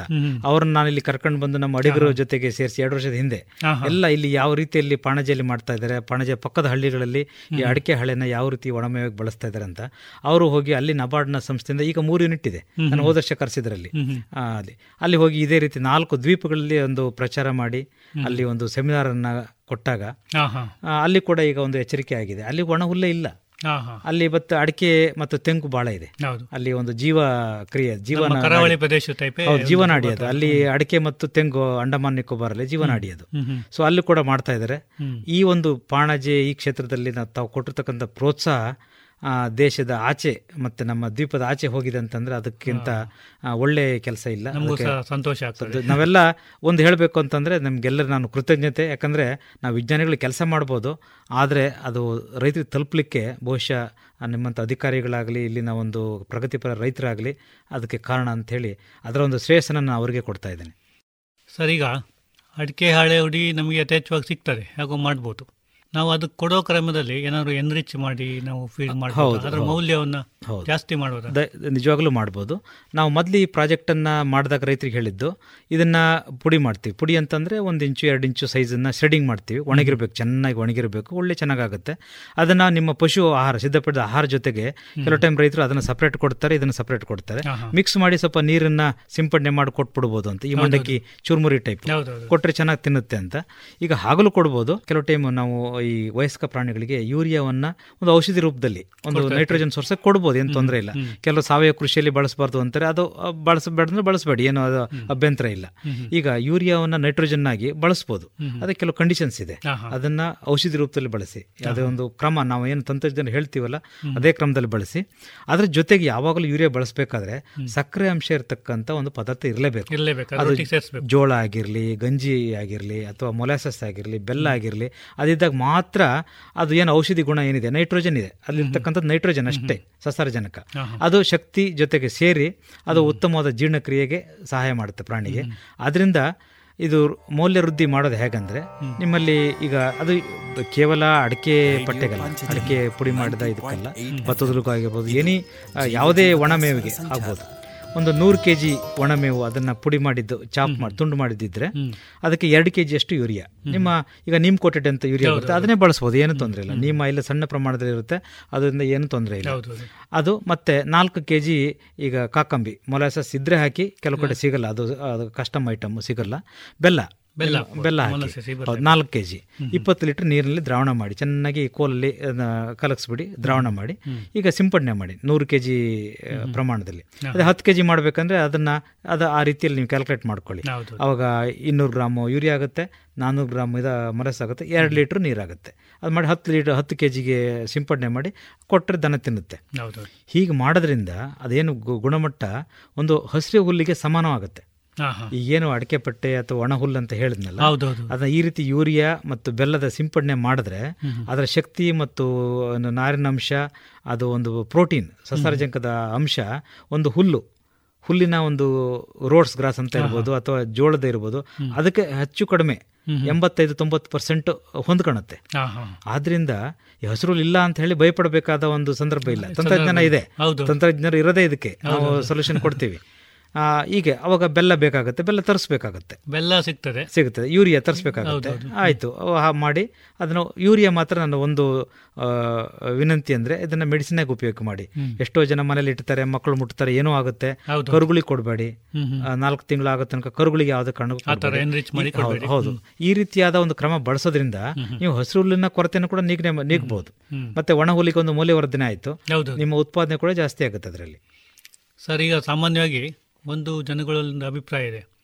ಈ ಬ್ಯಾಲೆನ್ಸ್ಡ್ ಫೀಡು ಅಥವಾ ಸಮತೋಲನ ಆಹಾರಕ್ಕೆ ಯೂರಿಯಾ ಹಾಕ್ತಾರೆ ಅಂತೇಳಿ. ಈಗ ಯೂರಿಯಾ ಹಾಕಬೇಕಾಗ್ತದ? ಹಾಕಿದರೆ ಅದರ ಪ್ರಮಾಣ ಎಷ್ಟು? ಅಡ್ಡ ಪರಿಣಾಮಗಳು ಪರಿಣಾಮಗಳೇನಾದ್ರು ಇದೆಯಾ ಯೂರಿಯಾನ ಹೇಳ್ದಂಗೆ ಇದು ಒಂದು ಇದು ಒಂದು ಪೌಷ್ಟಿಕಾಂಶನೇ. ಪೌಷ್ಟಿಕಾಂಶ. ಅದನ್ನ ನಾವು ಔಷಧಿಯಾಗಿ ಬಳಸಬೇಕು. ಅದನ್ನ ಅದು ದೊಡ್ಡ ಫೀಡ್ ಹೆಚ್ಚುವಾಗಿ ಆಗೋದು. ಅದನ್ನ ಹ್ಯಾಂಡಲ್ ಮಾಡೋಕೆ ಒಂದು ವಿಶೇಷ ಕ್ರಮನೇ ಬಳಸಬೇಕು. ಅದನ್ನ ಬಳಸಬಹುದು ಏನ್ ತೊಂದರೆ ಅದು ನೈಟ್ರೋಜನ್ ಈಗ ನಾವು ನೈಟ್ರೋಜನ್ ಸೋರ್ಸ್ ಆಗಿ ಹಿಂಡಿ ಉಪಯೋಗ ಮಾಡಲ್ವಾ? ಅದು ಅದು ಸಸ್ಯ ಮೂಲ. ಇದು ಕೆಮಿಕಲ್ ಅಂತ ಹೇಳ್ತೀವಿ ಯೂರಿಯಾ ಅಂತ. ಈಗ ನಮ್ಮ ಬಾಡಿಯಲ್ಲಿ ಕೂಡ ಯೂರಿಯಾ ಇರುತ್ತೆ. ಈಗ ನಮ್ಮ ಗಂಜಲದಲ್ಲಿ ದನ ಗಂಜಲದಲ್ಲಿ ಯೂರಿಯಾ ಇರುತ್ತೆ. ಅದು ರಾಸಾಯನಿಕ ನೈಸರ್ಗಿಕವಾದ ರಾಸಾಯನಿಕ ಅದರಲ್ಲಿ ಏನು ಇದಿದೆ ನನ್ನನ್ನು ಕೇಳಿದ್ರೆ ಅದು ಕೂಡ ಒಂದು ಕ್ರಮದ ಸಾವಯವನೇ. ಅದೇ nitrogen N H two C O N H two ಅಂತ ಇರುತ್ತೆ. ಅದು ಕೂಡ ಆದರೆ ಕೆಲವು ಟೈಮಲ್ಲಿ ಇದು ರಾಸಾಯನಿಕ ಆಗಿರೋದ್ರಿಂದ ಬಳಸಬಾರ್ದು ಅಂತ ಹೇಳ್ತಾರೆ. ಅದು ಅವ್ರಿಗೆ ಬಿಟ್ಟಿದ್ದು ಅದು. ಆದರೆ ನಾವು ಬಳಸಬೇಕಾದಾಗ ಕೆಲವು ಕ್ರಮಗಳನ್ನು ಪಾಲನೆ ಮಾಡಬೇಕಾಗುತ್ತೆ. ಈಗ ನೈಟ್ರೋಜನ್ ಯೂರಿಯಾ ಇದ್ದಾಗ ಅದ್ರ ಜೊತೆಗೆ ಶಕ್ತಿ ಅಂಶ. ಅದು ಕಾರ್ಬೋಹೈಡ್ರೇಟ್ ಅಂತ ಹೇಳ್ತೀವಲ್ಲ ಶುಗರ್. ಸಕ್ಕರೆ ಅಂಶ ಇರಲೇಬೇಕಾಗುತ್ತೆ. ನಾವೇನು ಪ್ರಮಾಣ ಹೇಳಿದ್ನಲ್ಲ ಎರಡು ಕೆ ಜಿ ಇದ್ರೆ ನಾಲ್ಕು ಕೆ ಜಿ ಸಕ್ಕರೆ ಅಂಶದ ಮೂಲ ಇರಲೇಬೇಕಾಗತ್ತೆ. ಅದಕ್ಕಾಗಿ ಈಗ ನಿಮ್ಮ ಸಿದ್ಧಪಡಿದ ಆಹಾರದಲ್ಲಿ ಒಂದು ಪರ್ಸೆಂಟ್ ಕೆಲವು ಕಡೆ ಒನ್ ಪಾಯಿಂಟ್ ಟು ಅಥವಾ ಒನ್ ಪಾಯಿಂಟ್ ಫೈವ್ ತನಕ ಬಳಸ್ತಾರೆ. ನಾವು ಹೇಳೋದು ಒಂದು ಪರ್ಸೆಂಟ್ ತನಕ ಬಳಸ್ಬೋದು. ನೂರು ಕೆ ಜಿಲಿ ಒಂದು ಕೆ ಜಿ ಯೂರಿಯಾ ಹಾಕ್ಬೋ ಹಾಕಬೇಕು. ಆದರೆ ಹಾಕಿದಾಗ ಮೂವತ್ತರಿಂದ ಮೂವತ್ತೈದು ಜಿ ಕನಿಷ್ಠ ಜೋಳ ಇರಬೇಕು. ಜೋಳದ ಅಂಶ ಇರಬೇಕು ಹೌದು, ಜೋಳದ ಅಂಶ ತುಂಡು ಮಾಡಿ ಒಡಕಲು ಮಾಡತಕ್ಕಂಥ ಜೋಳದ ಅಂಶ ಇದ್ಬೇಕು. ಮತ್ತೆ ಚೆನ್ನಾಗಿ ಮಿಕ್ಸ್ ಮಾಡಬೇಕು ಅದನ್ನ ಒಂದೊಂದು ಟೈಮಲ್ಲಿ ಕೆಲವು ಕಡೆ ಆಗಿದೆ ಕೆಲವು ಫ್ಯಾಕ್ಟ್ರಿಗಳಲ್ಲಿ ಅದು ಯೂರಿಯಾ ಈಗ ಲಂಪಲ್ಲಿ ಹೀಗೆ ಗಂಟು ಗಂಟು ಬರುತ್ತೆ. ಹುಡಿ ಮಾಡಲೇಬೇಕು ಹುಡಿ ಮಾಡಿದಾಗ ಮಾತ್ರ ಒಳ್ಳೆಯದು ಮಿಕ್ಸ್ ಮಾಡಬೇಕು. ಚೆನ್ನಾಗಿ ಅದನ್ನ ಮಿಶ್ರ ಮಾಡಿ ಉಪಯೋಗ ಮಾಡ್ಬೋದು. ಅದರಿಂದ ಒಂದು ನೈಟ್ರೋಜನ್ ಪರಿಣಾಮ. ಇರುತ್ತೆ. ಒಂದು ನೈಟ್ರೋಜನ್ ಆಯಿತು. ಇನ್ನೊಂದು ಲಾಭ ಹೇಳ್ತೀನಿ ನಮ್ಮ ರೈತರಿಗೆ ಗೊತ್ತಿಲ್ಲ ಅದು. ಈಗ ಫಂಗಸ್ ಬರುತ್ತೆ ಅಂತ ಹೇಳ್ತೀವಿ. ಈಗ ಸ್ವಲ್ಪ ತೇವಾಂಶ ಜಾಸ್ತಿ ಇದೆ ಫಂಗಸ್ ಬರುತ್ತೆ. ಅದನ್ನು ಕೂಡ ತಡೆಯುತ್ತೆ ಇದು. ಯೂರಿಯಾಕ್ಕೆ ಆಂಟಿ ಫಂಗಲ್ ಎಫೆಕ್ಟ್ ಇದೆ. ಅದು ಅಮೋನಿಯಾ ಬರುತ್ತಲ್ಲ ಯೂರಿಯಾದಿಂದ ಆ ಅಮೋನಿಯಾದಿಂದ ಫಂಗಸ್ ಬೇಗ ಬೆಳೆಯಲ್ಲ. ಅದರಿಂದ ಒಂದು ನೈಟ್ರೋಜನ್ನ ಒಂದು ಮೂಲ ಆಯಿತು. ಇನ್ನೊಂದು ಆಂಟಿ ಫಂಗಲ್ ಎಫೆಕ್ಟ್ ಕೂಡ ಇದೆ. ಮತ್ತೆ ಕಮ್ಮಿ ದರದಲ್ಲಿ ಸಿಕ್ಕುವಂತ ಪ್ರೋಟೀನ್ ದರದಲ್ಲಿ ನಮ್ಮ ಸರ್ಕಾರದ Cheapest ಹೌದು ಸಿಗುತ್ತೆ. ಅದರಿಂದ ಬಳಸ್ಬೋದು. ಮಿತವಾಗಿ ಬಳಸಿ ಕ್ರಮದಲ್ಲಿ ಬಳಸಿ. ಅದನ್ನ ಎಲ್ಲೋ ಇಟ್ಬಿಡೋದು ಅದೇ ದನಗಳು ಜಾಸ್ತಿ ತಿನ್ಬಿಡೋದು ಅವಾಗ ಯೂರಿಯಾ ಟಾಕ್ಸಿಟಿ ಆಗುತ್ತೆ. ಅದರಿಂದ ನಾನು ಮತ್ತೆ ಮತ್ತೆ ವಿನಂತಿ ಏನಂದ್ರೆ ಅದನ್ನ ಒಂದು ಔಷಧಿ ರೂಪದಲ್ಲಿ ಬಳಸಿ ಅದನ್ನ ಮಕ್ಕಳಿಗಾಗಲಿ ಕರುಗಳಿಗಾಗಲಿ ಹತ್ತಿರ ಇಡಬೇಡಿ. ಹೌದು. ಅದನ್ನ ವಿಶೇಷ ರೂಪದಲ್ಲಿ ಬಳಸಿದ್ರೆ ಏನು ತೊಂದರೆ ಇಲ್ಲ. ಬಳಸ್ಬೋದು ಇದನ್ನ ಏನು ತೊಂದರೆ ಇಲ್ಲ. ಆದರೆ ಅದನ್ನು ಕೊಟ್ಟಾಗ ಆಹಾರದಲ್ಲಿ ಮೂವತ್ತರಿಂದ ಮೂವತ್ತೈದು ಭಾಗ ನಿಮಗೆ ಜೋಳದ ನುಚ್ಚಿರಬೇಕು. ಅದು ಸಕ್ಕರೆ ಅಂಶ ಇರಲೇಬೇಕಾಗತ್ತೆ. ಹೌದೌದು. ಸರ್ ಇನ್ನೊಂದು ಈಗ ಮೊದಲೇ ನಾವು ಮಾತಾಡಿದಾಗೆ ಹಾಲಿನಲ್ಲಿ ಎರಡು ಮಾನದಂಡಗಳನ್ನ ನಾವು ನೋಡ್ತೀವಿ. ಟೂ ಆಕ್ಸಿಸ್ ಅಂತೇಳಿ. ಹೌದು. ಒಂದು ಫ್ಯಾಟು ಒಂದು ಎಸ್ ಎನ್ ಎಫ್ ಹೌದು. ಈಗ ನಮಗೆ ಫ್ಯಾಟು ಕಮ್ಮಿ ಬರ್ತಾ ಇದ್ರೆ. ಯಾವ ರೀತಿ ನಾವು ಆಹಾರದಲ್ಲಿ ವ್ಯತ್ಯಾಸಗಳನ್ನ ಮಾಡ್ಕೋಬೇಕಾಗ್ತದೆ. ಅದೇ ರೀತಿ ಡಿಗ್ರಿ ಡಿಗ್ರಿ ಅಂತ ಹೇಳ್ತೀವಿ. ಸಾಮಾನ್ಯವಾಗಿ ಡಿಗ್ರಿ ನೋಡೋದು ಹಾಲಿನ ಸೊಸೈಟಿಗಳಲ್ಲಿ ಇಪ್ಪತ್ತೇಳು ಇಪ್ಪತ್ತೆಂಟು ಈಗ ಡಿಗ್ರಿ ಅಂತ ನೋಡ್ತಾರೆ. ಅಕಸ್ಮಾತ್ ಕಮ್ಮಿ ಡಿಗ್ರಿ ಬಂದರೆ ಎಸ್ ಎನ್ ಎಫ್ ಕಮ್ಮಿ ಇದೆ ಅಂತ ಅರ್ಥ. ಹಾಗಾಗಿ ಈಗ ಎಸ್ ಎನ್ ಎಫ್ ಜಾಸ್ತಿ ಮಾಡಲಿಕ್ಕೆ ಅಥವಾ ಡಿಗ್ರಿ ಜಾಸ್ತಿ ಮಾಡಲಿಕ್ಕೆ ಏನು ಕ್ರಮಗಳನ್ನ ಕೈಗೊಳ್ಬೋದು? ಅದೇ ರೀತಿ ಫ್ಯಾಟಿಗೆ ಯಾವ ಥರ ನಾವು ಈಗ ಮುಖ್ಯವಾಗಿ ಇದು ಬ್ಯಾಲೆನ್ಸ್ ಫೀಡ್. ಸಮತೋಲನ ಆಹಾರ ಮಾಡಿದ್ರೆ ಎರಡಕ್ಕೂ ಒಂದು ಹೌದು ಒಂದು ಪರಿಹಾರ. ಈಗ ಮುಖ್ಯವಾಗಿ ತುಂಬಾ ಫ್ಯಾಟ್ ಕಡಿಮೆ ಬರ್ತಾ ಇದೆ ಅಂತಂದ್ರೆ ಬಹುಶಃ ನೀವು ನೋಡ್ಬೇಕಾಗಿರೋದು ನಾರಿನಂಶ ಹುಲ್ಲು. ಹುಲ್ಲಿಗೆ ನಾರಿನ ಅಂದ್ರೆ ಅಲ್ಲಿ ಜೀರ್ಣಕ್ರಿಯೆ ಸರಿ ಆಗ್ತಾ ಇಲ್ಲ. ಅವಾಗ ಫ್ಯಾಟ್ ಕಡಿಮೆ ಆಗ್ತಾ ಇದೆ. ಅದು ಮಾಡಬೇಕಂದ್ರೆ ಫಸ್ಟ್ ನೀವು ಉತ್ತಮವಾದ ಹುಲ್ಲು ಕೊಡ್ತಾ ಇದ್ದಾರೆ ನೋಡಿ. ಇಲ್ಲ ಅಂದ್ರೆ ಹಸಿರು ಕೊಡಬೇಕಾಗುತ್ತೆ. ಹಸಿರು ಇಲ್ಲ ಇಲ್ಲ ಅಂತಂದ್ರೆ ಒಣ ಹುಲ್ಲಿಗೆ ಅದನ್ನ ಪರಿಷ್ಕರಣೆ ಮಾಡಿ ಯೂರಿಯಾ ಅಥವಾ ಮತ್ತೆ ನಿಮ್ಮ ಬೆಲ್ಲದ ಇದು ಮಾಡಿ ಕೊಡಬೇಕಾಗುತ್ತೆ. ಅದು ಒಂದು. ಫ್ಯಾಟ್ ತುಂಬಾ ಕಡಿಮೆ ಇದೆ ಕೊಬ್ಬಿನಂಶ ಕಡಿಮೆ ಇದ್ರೆ ಮುಖ್ಯವಾದ ಕಾರಣ ನಾರು. ನಾರಿನ ಜೊತೆಗೆ ನಿಮ್ಮ ಮೇಲ ಆಹಾರವಾಗಿ ಇದನ್ನು ಕೊಡಬೇಕಾಗುತ್ತೆ ಸಿದ್ಧಪಡಿಸಿದ ಆಹಾರ ಕೊಡಬೇಕಾಗುತ್ತೆ. ಅದು ಕೊಬ್ಬಿಗೆ ಸಂಬಂಧಪಟ್ಟ ವಿಷಯ. ಈಗ ಡಿಗ್ರಿ ಎಸ್ ಎನ್ ಎಫ್ ಅಂತಂದ್ರೆ ಅದು ಮುಖ್ಯವಾಗಿ ನಾರಿನ ಜೊತೆಗೆ ಅದು ಪ್ರೋಟೀನ್ ಅಂಶ. ಕ್ವಾಲಿಟಿ ಪ್ರೋಟೀನ್ ಗುಣಮಟ್ಟದ ಪ್ರೋಟೀನ್ ಇಲ್ಲ ಅಂತಂದ್ರೆ S N F S N F ಇರೋದು ಲ್ಯಾಕ್ಟೋಸ್ ಅಂತ ಇರುತ್ತೆ. ಪ್ರೋಟೀನ್ ಇರುತ್ತೆ. ಅದಕ್ಕೆ ಬೇಕಾಗಿರೋದು ಗುಣಮಟ್ಟದ ಒಂದು ಸಕ್ಕರೆ ಅಂಶ ಆಹಾರದಲ್ಲಿ ಇರಬೇಕು ಮತ್ತೆ ಗುಣಮಟ್ಟದ ಪ್ರೋಟೀನ್ ಇರಬೇಕು. ಅದಕ್ಕೆ ನಾವು ಬೈಪಾಸ್ ಪ್ರೋಟೀನ್ ಅಂತ ಹೇಳ್ತೀವಿ. ಆ ಬೈಪಾಸ್ ಪ್ರೋಟೀನ್ ಅಂಶ ಇದೆಯಾ ಅಂತ ನೋಡಬೇಕು. ಅದು ಇಲ್ಲ ಅಂತಂದ್ರೆ ಸ್ವಲ್ಪ ಅಧಿಕವಾಗಿ ನೀವು ಕಾಟನ್ ಸಿಡ್ ಕೇಕ್ ಅಂತ ಹೇಳ್ತೀವಿ. ಹತ್ತಿ ಕಾಳು ಹಿಂಡಿ. ಅದನ್ನು ಕೊಟ್ಟರೆ ಅದರಲ್ಲಿ ನೈಸರ್ಗಿಕವಾದ ಬೈಪಾಸ್ ಅಂಶ ಇದೆ ಪ್ರೋಟೀನ್ ಇದೆ. ಮತ್ತೆ ನಿಮ್ಮ ಇದರಲ್ಲಿ ನಿಮ್ಮ ವಿಶೇಷವಾಗಿ ಕರಾವಳಿ ಪ್ರದೇಶದಲ್ಲಿ ನೀವು ತೆಂಗಿನ ಹಿಂಡಿ ತೆಂಗಿನ ಎಣ್ಣೆ ತೆಗೆದ ಹಿಂಡಿ ಸಿಗುತ್ತಲ್ಲ ಅದರಲ್ಲೂ ಕೂಡ ಬೈಪಾಸ್ ಅಂಶ ಜಾಸ್ತಿ ಇದೆ. ಇದನ್ನ ಒಂದು ಅರ್ಧ ಕೆ ಜಿನ ಒಂದು ಕೆ ಜಿನ ನಿಮ್ಮ ಆಹಾರದಲ್ಲಿ ಜಾಸ್ತಿ ಮಾಡಿದ್ದೆ ಆದರೆ ಬಹುಶಃ ನಿಮ್ದು ಫ್ಯಾಟ್ ಸಮಸ್ಯೆ ಜೊತೆಗೆ ನಾರನ್ನು ಕೊಟ್ಟು ಕೊಡ್ತೀರಾ? ಅದ್ರ ಜೊತೆಗೆ ಈ ಹಿಂಡಿಯನ್ನು ಕೊಟ್ಟಾಗ ಎಸ್ ಎನ್ ಎಫ್ ಕೂಡ ಇಂಪ್ರೂವ್ ಆಗುತ್ತೆ. ಈಗ ಜೋಳ ಏನಾದರೂ ಜಾಸ್ತಿ ಕೊಡೋದ್ರಿಂದ ಎಸ್ ಎನ್ ಎಫ್ ಇಂಪ್ರೂವ್ ಆಗ್ತದೆ. ಆಗುತ್ತೆ. ಯಾಕಂದ್ರೆ ಜೋಳದಲ್ಲಿ ಶಕ್ತಿ ಇರೋದ್ರಿಂದ ನಾರಿನ ಜೊತೆಗೆ ಹುಲ್ಲಿನ ಜೊತೆಗೆ ಜೋಳ ಒಂದು ಈಗ ಫ್ಯಾಟ್ ಸಮಸ್ಯೆ ತುಂಬಾ ಇದ್ದೆ ಒಂದು ಅರ್ಧ ಕೆ ಜಿ ಅಥವಾ ಒಂದು ಕೆ ಜಿ ಕೊಟ್ಟರೆ ಆಗುತ್ತೆ. ನಿಮ್ಗೆ ಫ್ಯಾಟು ಇಂಪ್ರೂವ್ ಆಗುತ್ತೆ. ಹಾಲಿನ ಇಳುವರಿ ಕೂಡ ಜಾಸ್ತಿ ಆಗುತ್ತೆ. ನಾವು ನೋಡಿದೆ ನಮ್ಮ ಕೆಲವು ಇದರಲ್ಲಿ ರಾಗಿ ನುಚ್ಚನ್ನು ಕೊಟ್ಟಿದ್ದೇವೆ ಜೋಳದ ನುಚ್ಚನ್ನು ಕೊಟ್ಟಿದ್ದೇವೆ. ಒಂದು ಲೀಟರ್ ಹಾಲು ಜಾಸ್ತಿ ಆಗುತ್ತೆ. ಮತ್ತೆ ಕೊಬ್ಬು ಕೂಡ ಈಗ ಮೂರು ಪಾಯಿಂಟ್ ಒಂದು ಇದ್ದಿದ್ದು ಮೂರು ಪಾಯಿಂಟ್ ನಾಲ್ಕು ತನಕ ಹೋಗಿದೆ. ಆಗುತ್ತೆ. ಆಗುತ್ತೆ. ಯಾಕಂದ್ರೆ ಅಂತ ಸಂದರ್ಭದಲ್ಲಿ ಪ್ರಾಣಿಗೆ ಏನು ಶಕ್ತಿಯ ಕೊರತೆ ಇತ್ತಲ್ವಾ ಆ ಶಕ್ತಿ ನೀಗದಂಗಾಗುತ್ತೆ. ಅವಾಗ ಆ, ಹಾಲಿನ ಗುಣಮಟ್ಟ ಜಾಸ್ತಿ. ಗುಣಮಟ್ಟ ಜಾಸ್ತಿ ಆಗುತ್ತೆ. ಇದನ್ನೆಲ್ಲ ನಾವು ಸ್ಟ್ರಾಟಜಿಕ್ ಫೀಡಿಂಗ್ ಅಂತ ಹೇಳ್ತೀವಿ.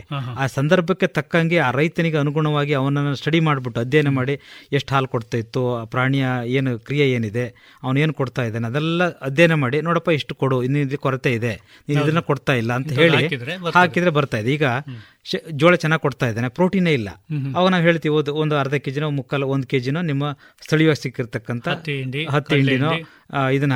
ತೆಂಗಿನ ಹಿಂಡಿ. ಹಾಕಿದಾಗ ಅದು ಸ್ವಾಭಾವಿಕವಾಗಿ ಹಾಲು ಜಾಸ್ತಿ ಆಗುತ್ತೆ. ಇದನ್ನು ನಾವು ಸ್ಟ್ರಾಟಜಿಕ್ ಫೀಡಿಂಗ್ ಸಂದರ್ಭಕ್ಕೆ ಅನುಗುಣವಾದಕ್ಕಂಥ ತಂತ್ರಜ್ಞಾನಗಳು ಆ ಸಂದರ್ಭದಲ್ಲಿ ಏನು ಅವೈಲಬಿಲಿಟಿ ಇದೆ ಹೌದು, ಅದನ್ನು ನಾವು ಹೇಳಬೇಕಾಗುತ್ತೆ ಹೌದು.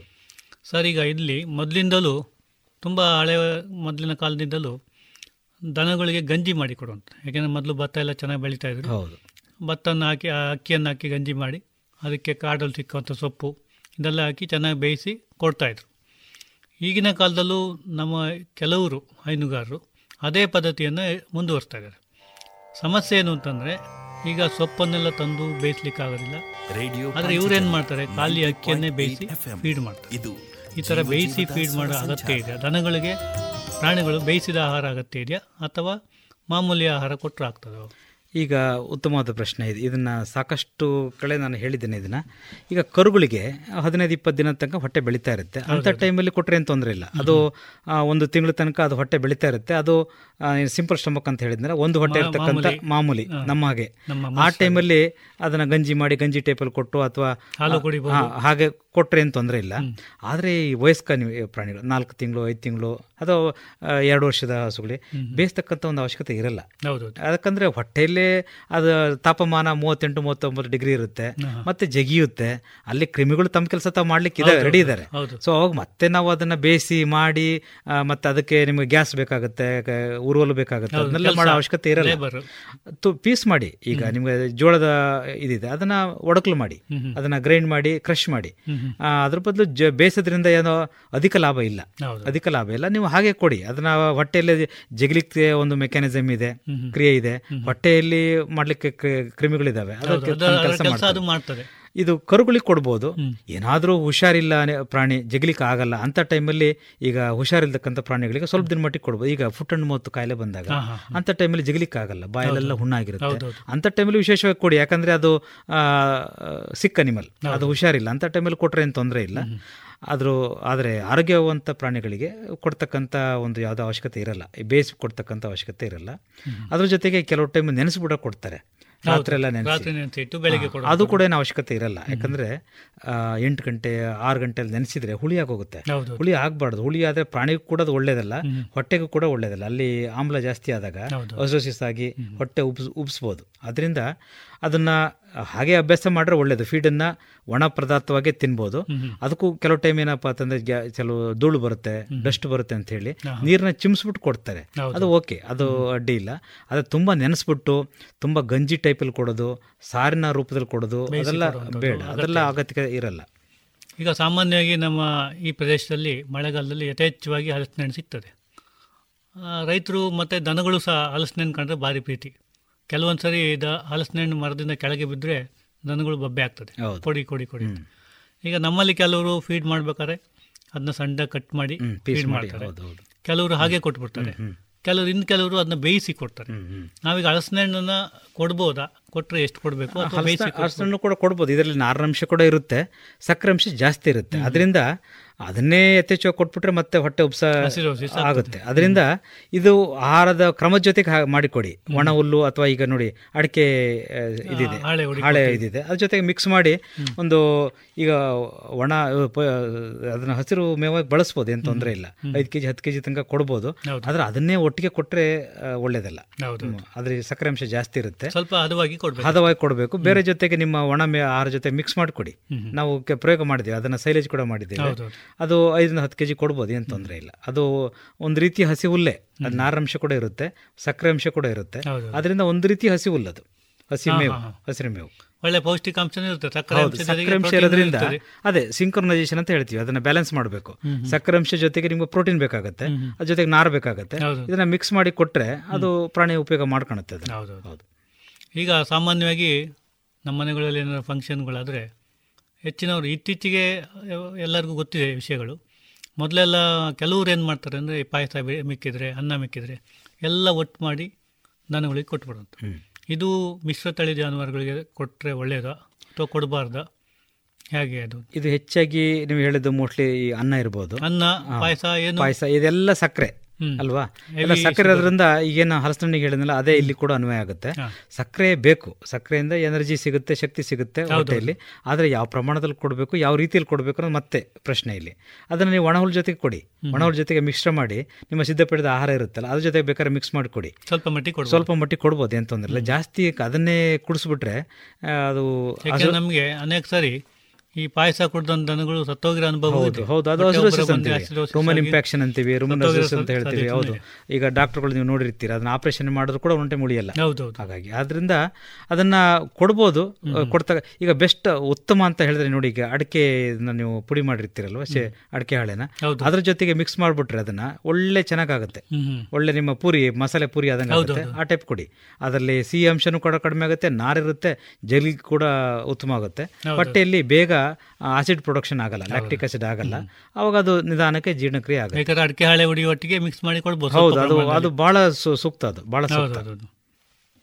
ಮತ್ತೆ ಸರ್ ಈಗ ಸಾಮಾನ್ಯವಾಗಿ ನಾವು ಮಿಶ್ರತಳಿ ಜಾನುವಾರುಗಳಿಗೆ ಪಶು ಆಹಾರ ಹಸಿ ಮೇವು ಎಲ್ಲ ಕೊಡೋ ಪದ್ಧತಿ ಇದ್ದೇ ಇದೆ. ಇದರ ಒಟ್ಟಿಗೆ ನಾವು ಲವಣ ಮಿಶ್ರಣವನ್ನು ಉಪಯೋಗಿಸ್ತೀವಿ. ಹೌದು. ಅದು ಹೇಗೆ ಎಷ್ಟು ಉಪಯೋಗಿಸ್ತೀವಿ ಲವಣ ಮಿಶ್ರ ಕೊಡಲೇಬೇಕಾಗತ್ತೆ. ಈಗ ತಮಗೆ ಗೊತ್ತಿರೋ ಹಾಗೆ ನಿಮ್ಮ ಸಿದ್ಧಪಡಿದ ಆಹಾರದಲ್ಲಿ ಕೂಡ ನೀವು ಒನ್ ಪರ್ಸೆಂಟ್ ಅಥವಾ ಹಾಕಿರ್ತೀರ. ಲವಣ ಮಿಶ್ರಣವನ್ನು ಎರಡು ಎರಡು ಪರ್ಸೆಂಟ್ ತನಕ ಹಾಕಿರ್ತೀರ. ಕೆಲವು ಟೈಮ್ ಸಾಕಾಗಲ್ಲ ಅದು. ಯಾಕಂದ್ರೆ ನಾವು ಹೇಳಿದ ಪ್ರಮಾಣದಲ್ಲಿ ರೈತರು ಆಹಾರನ ಕೂಡ ಕೆಲವು ಟೈಮ್ ಕೊಡಲ್ಲ. ಇದನ್ನ ಈಗ ಐದು ಕೆ ಜಿ ಸಿದ್ಧಪಡಿದ ಆಹಾರ ಕೊಡಿ ಅಂತಂದ್ರೆ ಅಷ್ಟು ನಾಲ್ಕು ಕೆ ಜಿನ ಕೊಡ್ತಾರೆ. ಸಾಧ್ಯ ಆಗಲಿಕ್ಕಿಲ್ಲ. ಸಾಧ್ಯ ಆಗ್ಲಿಕ್ಕಿಲ್ಲ. ಈಗ ಒಂದು ಟೈಮ್ ಜಾಸ್ತಿ ಹಾಲು ಕೊಡ್ತಕ್ಕಂಥ ಸಂದರ್ಭದಲ್ಲಿ ಅಧಿಕವಾದ ಖನಿಜ ಮಿಶ್ರಣಗಳು ಬೇಕಾಗ್ತದೆ ಅದರಿಂದ ಮತ್ತೆ ಪೂರಕವಾಗಿ ಕೊಡಲೇಬೇಕಾಗತ್ತೆ. ಈಗ ನಿಮ್ಮ ಕೆ ಎಫ್ ಅಲ್ಲಿ ನಂದಿನಿ ಇದೆ. ನಮ್ಮ ಸಂಸ್ಥೆಯಿಂದ ಸಿದ್ಧಪಡಿದ ಏರಿಯಾ ಸ್ಪೆಸಿಫಿಕ್ ಹೌದೌದು. ಕ್ಷೇತ್ರೀಯ ವಿಶೇಷ ಖನಿಜಗಳಿದೆ. ಅದನ್ನು ಕೊಟ್ಟಾಗ ಒಂದು ಆರೋಗ್ಯ ಇನ್ನೊಂದು ಹಾಲಿನ ಗುಣಮಟ್ಟದ ಮತ್ತೆ ಗರ್ಭ. ಈಗ ಫರ್ಟಿಲಿಟಿ ಅಂತ ಹೇಳ್ತೀವಲ್ಲ ಅದು ಸಂತಾನೋತ್ಪತ್ತಿಯಲ್ಲಿ ಕೂಡ ಇದೆಲ್ಲ ಬೇಕಾಗುತ್ತೆ. ಅದರಿಂದ ಖನಿಜಗಳನ್ನು ಅಧಿಕವಾಗಿ ಕೊಡಬೇಕಾಗತ್ತೆ. ಈಗ ಕೆಲವು ವಸ್ತುಗಳಲ್ಲಿ ಇಪ್ಪತ್ತು ಲೀಟರ್ ಹಾಲು ಕೊಡುತ್ತೆ. ಈ ಆಹಾರದಿಂದ ಬರ್ತಕ್ಕಂಥ ಖನಿಜಗಳು ಸಾಕಾಗಲ್ಲ. ಮುಖ್ಯವಾಗಿ ಖನಿಜಗಳು ಆಹಾರ ಪದಾರ್ಥಗಳಂತಂದ್ರೆ ನಿಮ್ಮದು ಈ ಲೆಗ್ಯೂಮ್ಸ್ ದ್ವಿದಳ ಸಸ್ಯಗಳು ಮತ್ತು ವೃಕ್ಷ ಮೇವಲ್ಲಿ ಬರುತ್ತೆ ನಾವು ಅಷ್ಟು ರೈತರು ಯಾರು ಕೊಡಲ್ಲ ಅದನ್ನ. ಹೌದು ಬೆಳೆಸೋದಿಲ್ಲ. ನಾವು ಹಸಿ ಹುಲ್ಲು ಮತ್ತು ಇದರಲ್ಲಿ ಅಷ್ಟೊಂದು ಖನಿಜಗಳು ಬರಲ್ಲ. ಅದರಲ್ಲೂ ಕ್ಯಾಲ್ಸಿಯಂ ಇರ್ಬೋದು ರಂಜಕ ಇರ್ಬೋದು. ಅಷ್ಟೊಂದು ಪ್ರಮಾಣದಲ್ಲಿ ಸಿಗಲ್ಲ. ಆದ್ದರಿಂದ ಅದು ಪೂರಕವಾಗಿ ಖನಿಜ ಮಿಶ್ರಣವನ್ನು ಕೊಡಬೇಕಾಗುತ್ತೆ. ಹೌದು. ಮತ್ತು ಸಾಮಾನ್ಯವಾಗಿ ಈಗ ದೊಡ್ಡ ಸಮಸ್ಯೆ ನಾವು ಈಗಾಗಲೇ ಮಾತಾಡಿದಾಗೆ ಹಾಲಿನ ಇಳುವರಿ ಹಾಲಿನ ಗುಣಮಟ್ಟದ ಬಗ್ಗೆ. ಮತ್ತು ಇನ್ನೊಂದು ನಮ್ಮ ರೈತರು ಅನುಭವಿಸ್ತಾ ಇರೋದು ಅಂದರೆ ದನಗಳ ಗರ್ಭಧಾರಣೆ ಸರಿಯಾಗಲ್ಲ ಅಂತ. ರಿಪೀಟ್ ಆಗ್ತಾ ಇರ್ತದೆ ಜೋಡಿ ಆಗಲ್ಲ ಕರು ಹಾಕಲ್ಲ ಬೇಗ ಜೋಡಿ ಬರಲ್ಲ ಅಂತ. ಇದಕ್ಕೂ ಏನು ಪರಿಹಾರ ನಾವು ಇದು ಹೇಳ್ಬೋದು? ಇದಕ್ಕೆ ಹಲವಾರು ಕಾರಣಗಳು. ಒಂದು ಆಹಾರನೂ ಕೂಡ ಇರ್ಬೋದು. ಆಹಾರ ಒಂದು. ಒಂದು ನಾವು ಆಹಾರನೇ ಮುಖ್ಯ ಇದು ದೋಷಿ ಅಂತ ಹೇಳಲಿಕ್ಕೆ ಆಗಲ್ಲ. ಒಂದು ಒಂದು ಕಾರಣ. ಮತ್ತೆ ಇನ್ನೊಂದು ನಮ್ಮ ಮ್ಯಾನೇಜ್ಮೆಂಟ್ ಮ್ಯಾನೇಜ್ಮೆಂಟ್ ಅಂದ್ರೆ ಅದು ಕರೆಕ್ಟ್ ಸಮಯಕ್ಕೆ ಹಿಟ್ ಬಂದಾಗ ಮಾಡಿಸಿದೀವ. ಮತ್ತೆ ಇನ್ನೊಂದು ವೀರ್ಯದ ಗುಣಮಟ್ಟ. ವೀರ್ಯ ಗುಣಮಟ್ಟನ ಕೂಡ ಅವಾಗ ಅವನ್ನ ಚೆಕ್ ಮಾಡಬೇಕಾಗತ್ತೆ ಡಾಕ್ಟರ್ಗಳು. ಕೆಲವು ಹೋರಿಗಳಲ್ಲಿ ಅನುವಂಶಿಯಾಗಿ ಕೆಲವು ಚೆನ್ನಾಗಿರಲ್ಲ ಆ ಹೋರಿಗಳನ್ನ ತೆಗಿಬೇಕಾಗತ್ತೆ. ಆ ಹರಡಿಂದ ತೆಗಿಬೇಕಾಗಿರುತ್ತೆ ಸಮನ್ ಸ್ಟೇಷನ್ ಅಲ್ಲಿ ಅದು ಕೂಡ ಕೂಡ ಗಮನ ತಗೋಬೇಕಾಗುತ್ತೆ. ಒಂದು ವೀರ್ಯದ ಗುಣಮಟ್ಟ ಕೂಡ ಮತ್ತೆ ನಾವು ಯಾವ ಸಮಯದಲ್ಲಿ ಇನ್ಸಮಿನೇಷನ್ ಮಾಡಿದ್ವಿ.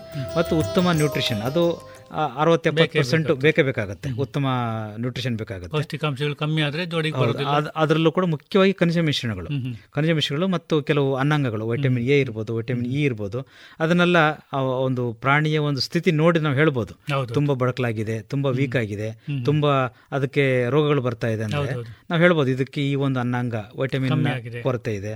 ಈ ಒಂದು ಖನಿಜದ ಕೊರತೆ ಫಾಸ್ಫರಸ್ ಇರ್ಬೋದು. ಈಗ ಕೆಲವು ಟೈಮು ಈ ದೇಹದಲ್ಲಿ ಇದು ಚರ್ಮ ದಪ್ಪ ಆಗಿರುತ್ತೆ ಕೂದಲು ಉದ್ದುದ್ದಾಗಿರುತ್ತೆ ರೋಮ ಉದ್ದುದ್ದಾಗಿರುತ್ತೆ ಅವಾಗ ಈಗ ಫಾಸ್ಫರಸ್ ರಂಜಕದ ಕೊರತೆ ಇರ್ಬೋದು ಅಥವಾ ಐಡಿನ್ ಕೊರತೆ ಇರ್ಬೋದು. ಇದನ್ನೆಲ್ಲ ನಾವು ಒಂದು ಚಿಹ್ನೆಗಳ ಮುಖಾಂತರ ಕಂಡುಹಿಡ್ಕೋಬೇಕಾಗತ್ತೆ. ನಮ್ಮ ವೈದ್ಯರುಗಳಿಗೆಲ್ಲ ಗೊತ್ತಿರುತ್ತೆ ಅದು ಅದರ ಪ್ರಕಾರ ನಾವು ಅದನ್ನ ಚಿಕಿತ್ಸೆ ಕೊಡ್ಬೋದು. ಮುಖ್ಯವಾಗಿ ಅದು ಮ್ಯಾನೇಜ್ಮೆಂಟ್. ಮ್ಯಾನೇಜ್ಮೆಂಟ್ ಅನ್ನ ನೋಡ್ಕೋಬೇಕು. ಸೂಕ್ತವಾದ ಲವಣಗಳ ಪಾತ್ರ ಪ್ರಮುಖವಾಗ್ತದೆ. ಪ್ರಮುಖವಾಗ್ತದೆ. ಪ್ರಮುಖವಾಗ್ತದೆ. ಅದ್ರ ಜೊತೆಗೆ ನಮ್ಮ ಮ್ಯಾನೇಜ್ಮೆಂಟ್ ಕೂಡ ಸೂಕ್ತ ಸಮಯದಲ್ಲಿ ಸಮನ್ ಕೊಡ್ತಕ್ಕಂಥದ್ದು ಸೆಮನ್ನ ಗುಣಮಟ್ಟನ ಅವಾಗ ಕಾಪಾಡ್ಕೋಬೇಕು. ನೋಡ್ಕೋಬೇಕು. ಎಲ್ಲದನ್ನು ಮಾಡಬೇಕಾಗ್ತದೆ. ಆಹಾರ ನೀವು ಹೇಳಿದಾಗೆ ಮುಖ್ಯವಾದ ಪ- ಕಾರಣ ಮುಖ್ಯ ಕಾರಣ ವಹಿಸ್ತದೆ. ಸರ್ ಸಾಮಾನ್ಯವಾಗಿ ನಮ್ಮ ಜಾನುವಾರುಗಳಿಗೆ ಒಂದು ಪದ್ಧತಿ ಕೆಲವರಲ್ಲಿ.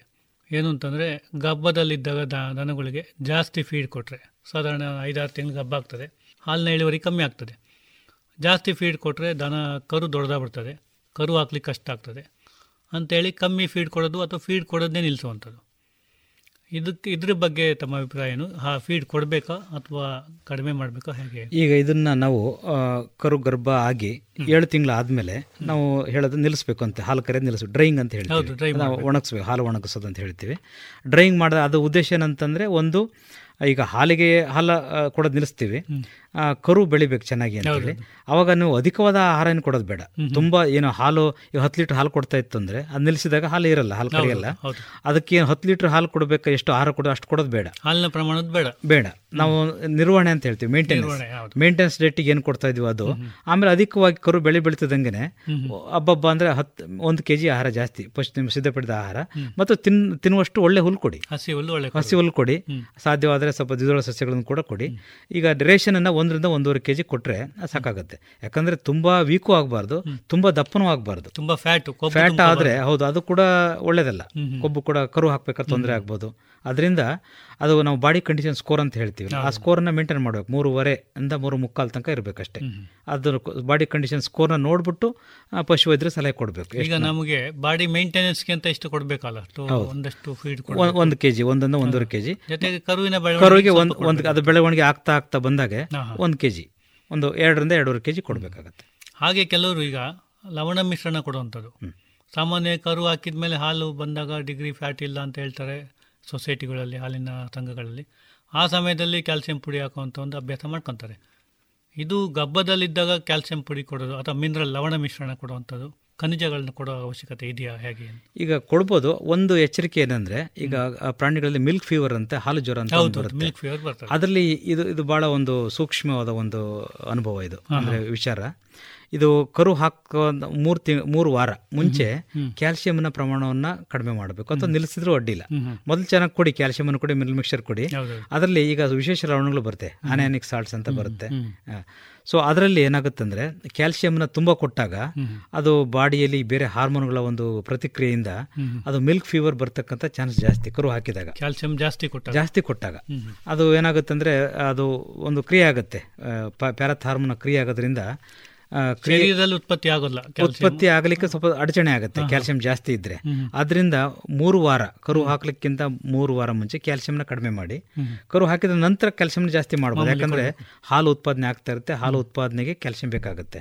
ಮೊದಲೇ ಮೂರು ವಾರ ಕಡಿಮೆ ಮಾಡಿದ್ರೆ ಆ ಪ್ಯಾರತ್ ಹಾರ್ಮೋನ್ ಉತ್ಪಾದನೆ ಸರಾಗವಾಗಿ ಆಗುತ್ತೆ. ಸ್ಟಿಮ್ಯುಲೇಷನ್ ಸಿಗುತ್ತೆ. ಅವಾಗ ಈ ಮಿಲ್ಕ್ ಫೀವರ್ ಅಂತ ಏನು ಹೇಳಿದ್ನಲ್ಲ ಅದು ಬರ್ತಕ್ಕಂಥ ಸಂದರ್ಭ ಕಡಿಮೆ. ಚಾನ್ಸಸ್ ಕಡಿಮೆ. ಅದರಿಂದ ಕ್ಯಾಲ್ಸಿಯಂನ ಕರು ಹಾಕಿದ ಮೂರು ವಾರ ಮುಂಚೆ ಸ್ವಲ್ಪ ಕಡಿಮೆ ಮಾಡಬೇಕು. ಅದಕ್ಕೆ ವಿಶೇಷ ಮಿಶ್ರಣಗಳು ಸಿಗ್ತವೆ ಈಗ. ಅನಾನಿಕ್ ಮಿನರಲ್ ಮಿಕ್ಸರ್ಸ್ ಅಂತ ಇರ್ತವೆ. ಅದರಲ್ಲಿ ಕ್ಯಾಲ್ಸಿಯಂನ ಪ್ರಮಾಣವನ್ನು ಕಡಿಮೆ ಮಾಡ್ತಾರೆ. ಮತ್ತು ಪ್ರಮಾಣ ಕಡಿಮೆ ಮಾಡೋದಕ್ಕಿಂತ ಕ್ಯಾಲ್ಸಿಯಂನ ಬೇರೆ ವಿಧದ ಒಂದು ಮೂಲಗಳಿಂದ ಕೊಡಬೇಕಾಗತ್ತೆ. ಬೇರೆ ರೀತಿಯಲ್ಲಿ ನಮ್ಮ ಮಿಶ್ರಣದಲ್ಲಿ ಕ್ಯಾಲ್ಸಿಯಂನ ನಾವು ಡೈಕ್ಯಾಲ್ಸಿಯಂ ಫಾಸ್ಫೇಟ್ ಮುಖಾಂತರ ಕೊಡ್ತೀವಿ. ಅಥವಾ ಕ್ಯಾಲ್ಸೈಟ್ ಅಂತ ಅದನ್ನು ಕೊಡ್ತೀವಿ. ಇಲ್ಲಿ ಕ್ಯಾಲ್ಸಿಯಂ ಕ್ಲೋರೈಡ್ ಈ ಕ್ಲೋರೈಡ್ ಅಂತ ಅನಯಾನ್ ಅಂತ ಇರುತ್ತಲ್ಲ ಅದ್ರ ಮುಖಾಂತರ ಕೊಟ್ಟಾಗ ಆ ದೇಹದಲ್ಲಿ ಕೆಲವು ಕ್ರಿಯೆಗಳಾದಾಗ ಆ ಪ್ಯಾರತ್ ಹಾರ್ಮೋನ್ ಅನ್ನ ಸ್ಟಿಮ್ಯುಲೇಟ್ ಮಾಡುತ್ತೆ ಪ್ರಚೋದನೆ ಮಾಡುತ್ತೆ. ಅದು ಅದು ಆ ಕ್ರಿಯೆ ಆಗಬೇಕು. ಅದರಿಂದ ಈ ಒಂದು ನಾವು ಕೊಡ್ತಾ ಹೋದ್ರೆ ಅದು ಪ್ರಚೋದನೆ ಆಗಲ್ಲ. ಆಗಲ್ಲ. ಅದೊಂದು ರಿಫ್ರಾಕ್ಟ್ರಿ ಅಂತ ಹೇಳ್ತೀವಿ ಈಗ ಇಂಗ್ಲೀಷಲ್ಲಿ ಅದಾಗ್ಬಿಡುತ್ತೆ. ಆದ್ರಿಂದ ಮಿಲ್ಕ್ ಫೀವರ್ ನಿಮ್ಮ ಕ್ಯಾಲ್ಸಿಯಂ ಚೆನ್ನಾಗಿದ್ರು ಕೂಡ ಹಾರ್ಮೋನ್ ಇಲ್ಲ ಅಂತಂದ್ರೆ ಮಿಲ್ಕ್ ಫೀವರ್ ಬರುತ್ತೆ. ಇದು ನಮ್ಮ ವೈದ್ಯರು ರೈತರಿಗೆ ಸಮಂಜಸವಾಗಿ ಹೇಳಬೇಕು ಇದನ್ನ ಇದು. ಯಾಕಂದ್ರೆ ರೈತರಿಗೆ ಕೆಲವು ಟೈಮು ನಮ್ಮ ಹಾರ್ಮೋನು ಇದೆಲ್ಲ ಹೇಳಿದ್ರೆ ಅರ್ಥ ಆಗಲ್ಲ ಅವರಿಗೆ.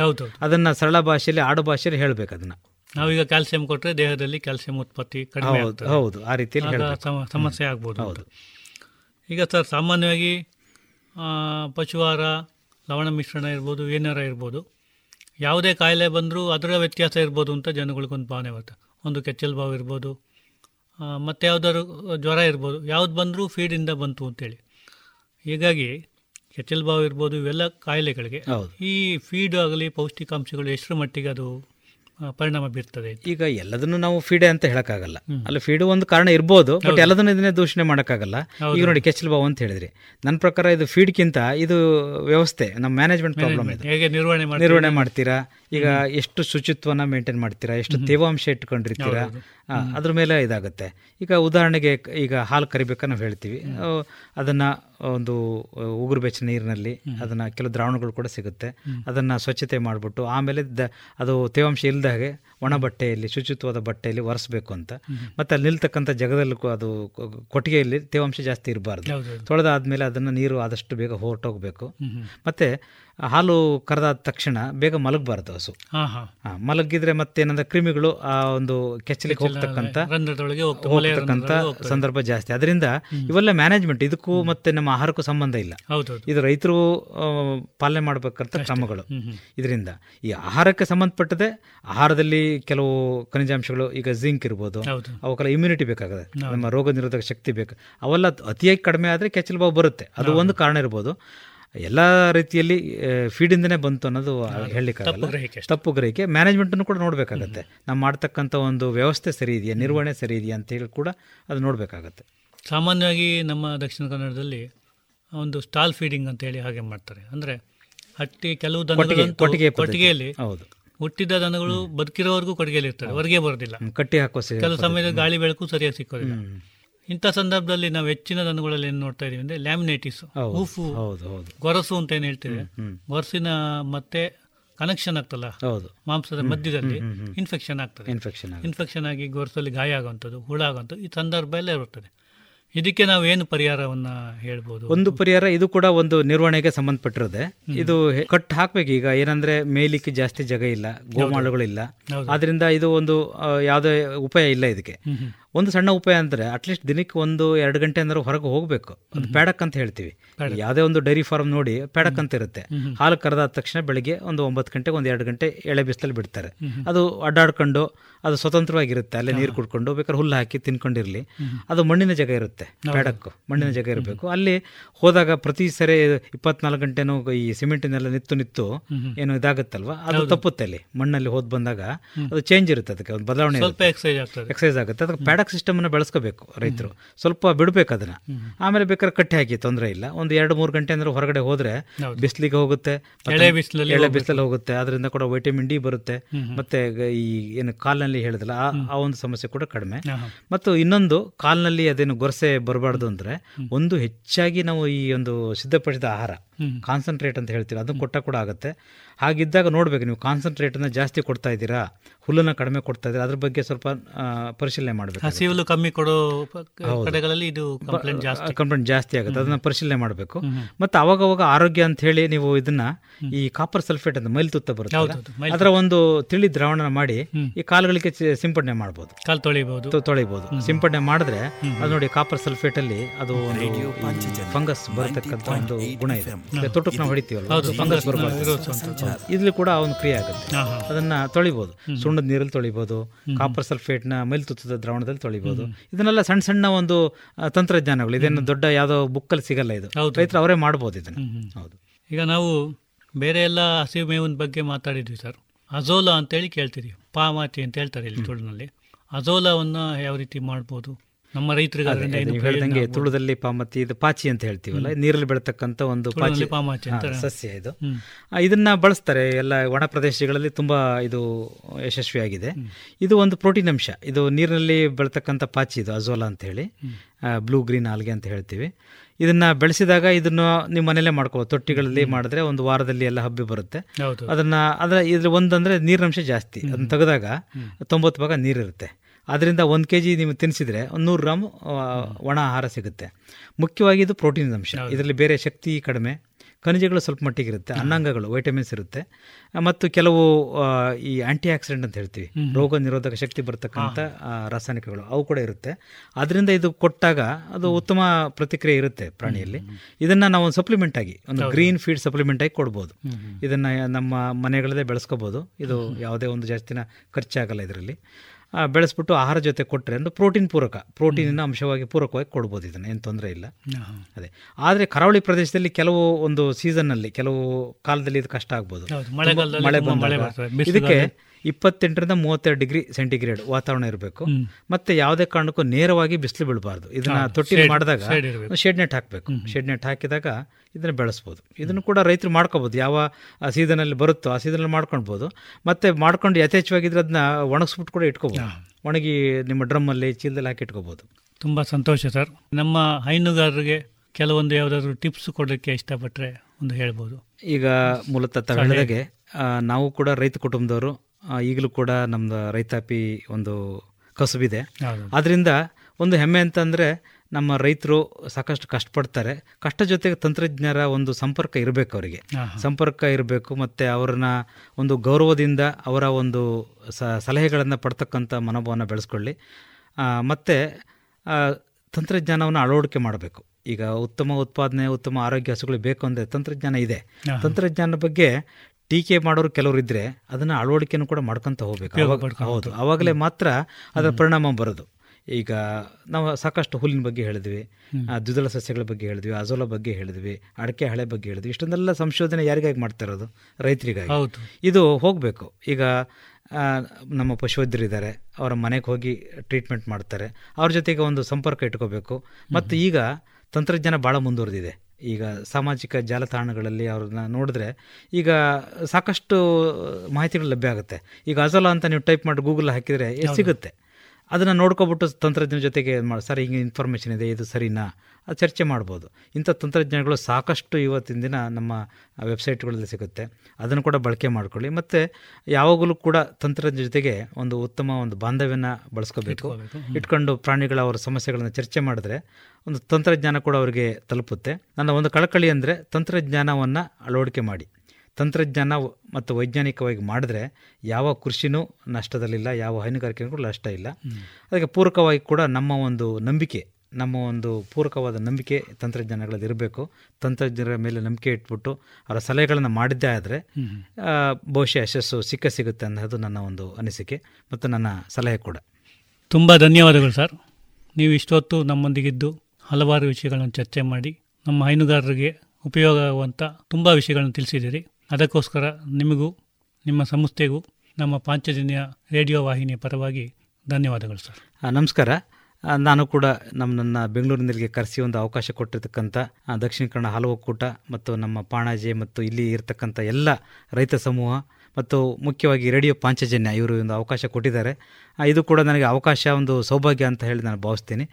ಯಾವುದೇ ಒಂದು ಪ್ರಶ್ನೆ ಇದ್ದರೆ ರೈತರು ಮುಕ್ತವಾಗಿ ನಮ್ಮನ್ನು ಕಾಂಟ್ಯಾಕ್ಟ್ ಮಾಡಲಿ. ನನ್ನ ಫೋನ್ ನಂಬರ್ ಒಂಬತ್ತು ಒಂಬತ್ತು ಎಂಟು ಸೊನ್ನೆ ಎಂಟು ಎರಡು ಏಳು ಎಂಟು ಆರು ಎಂಟು.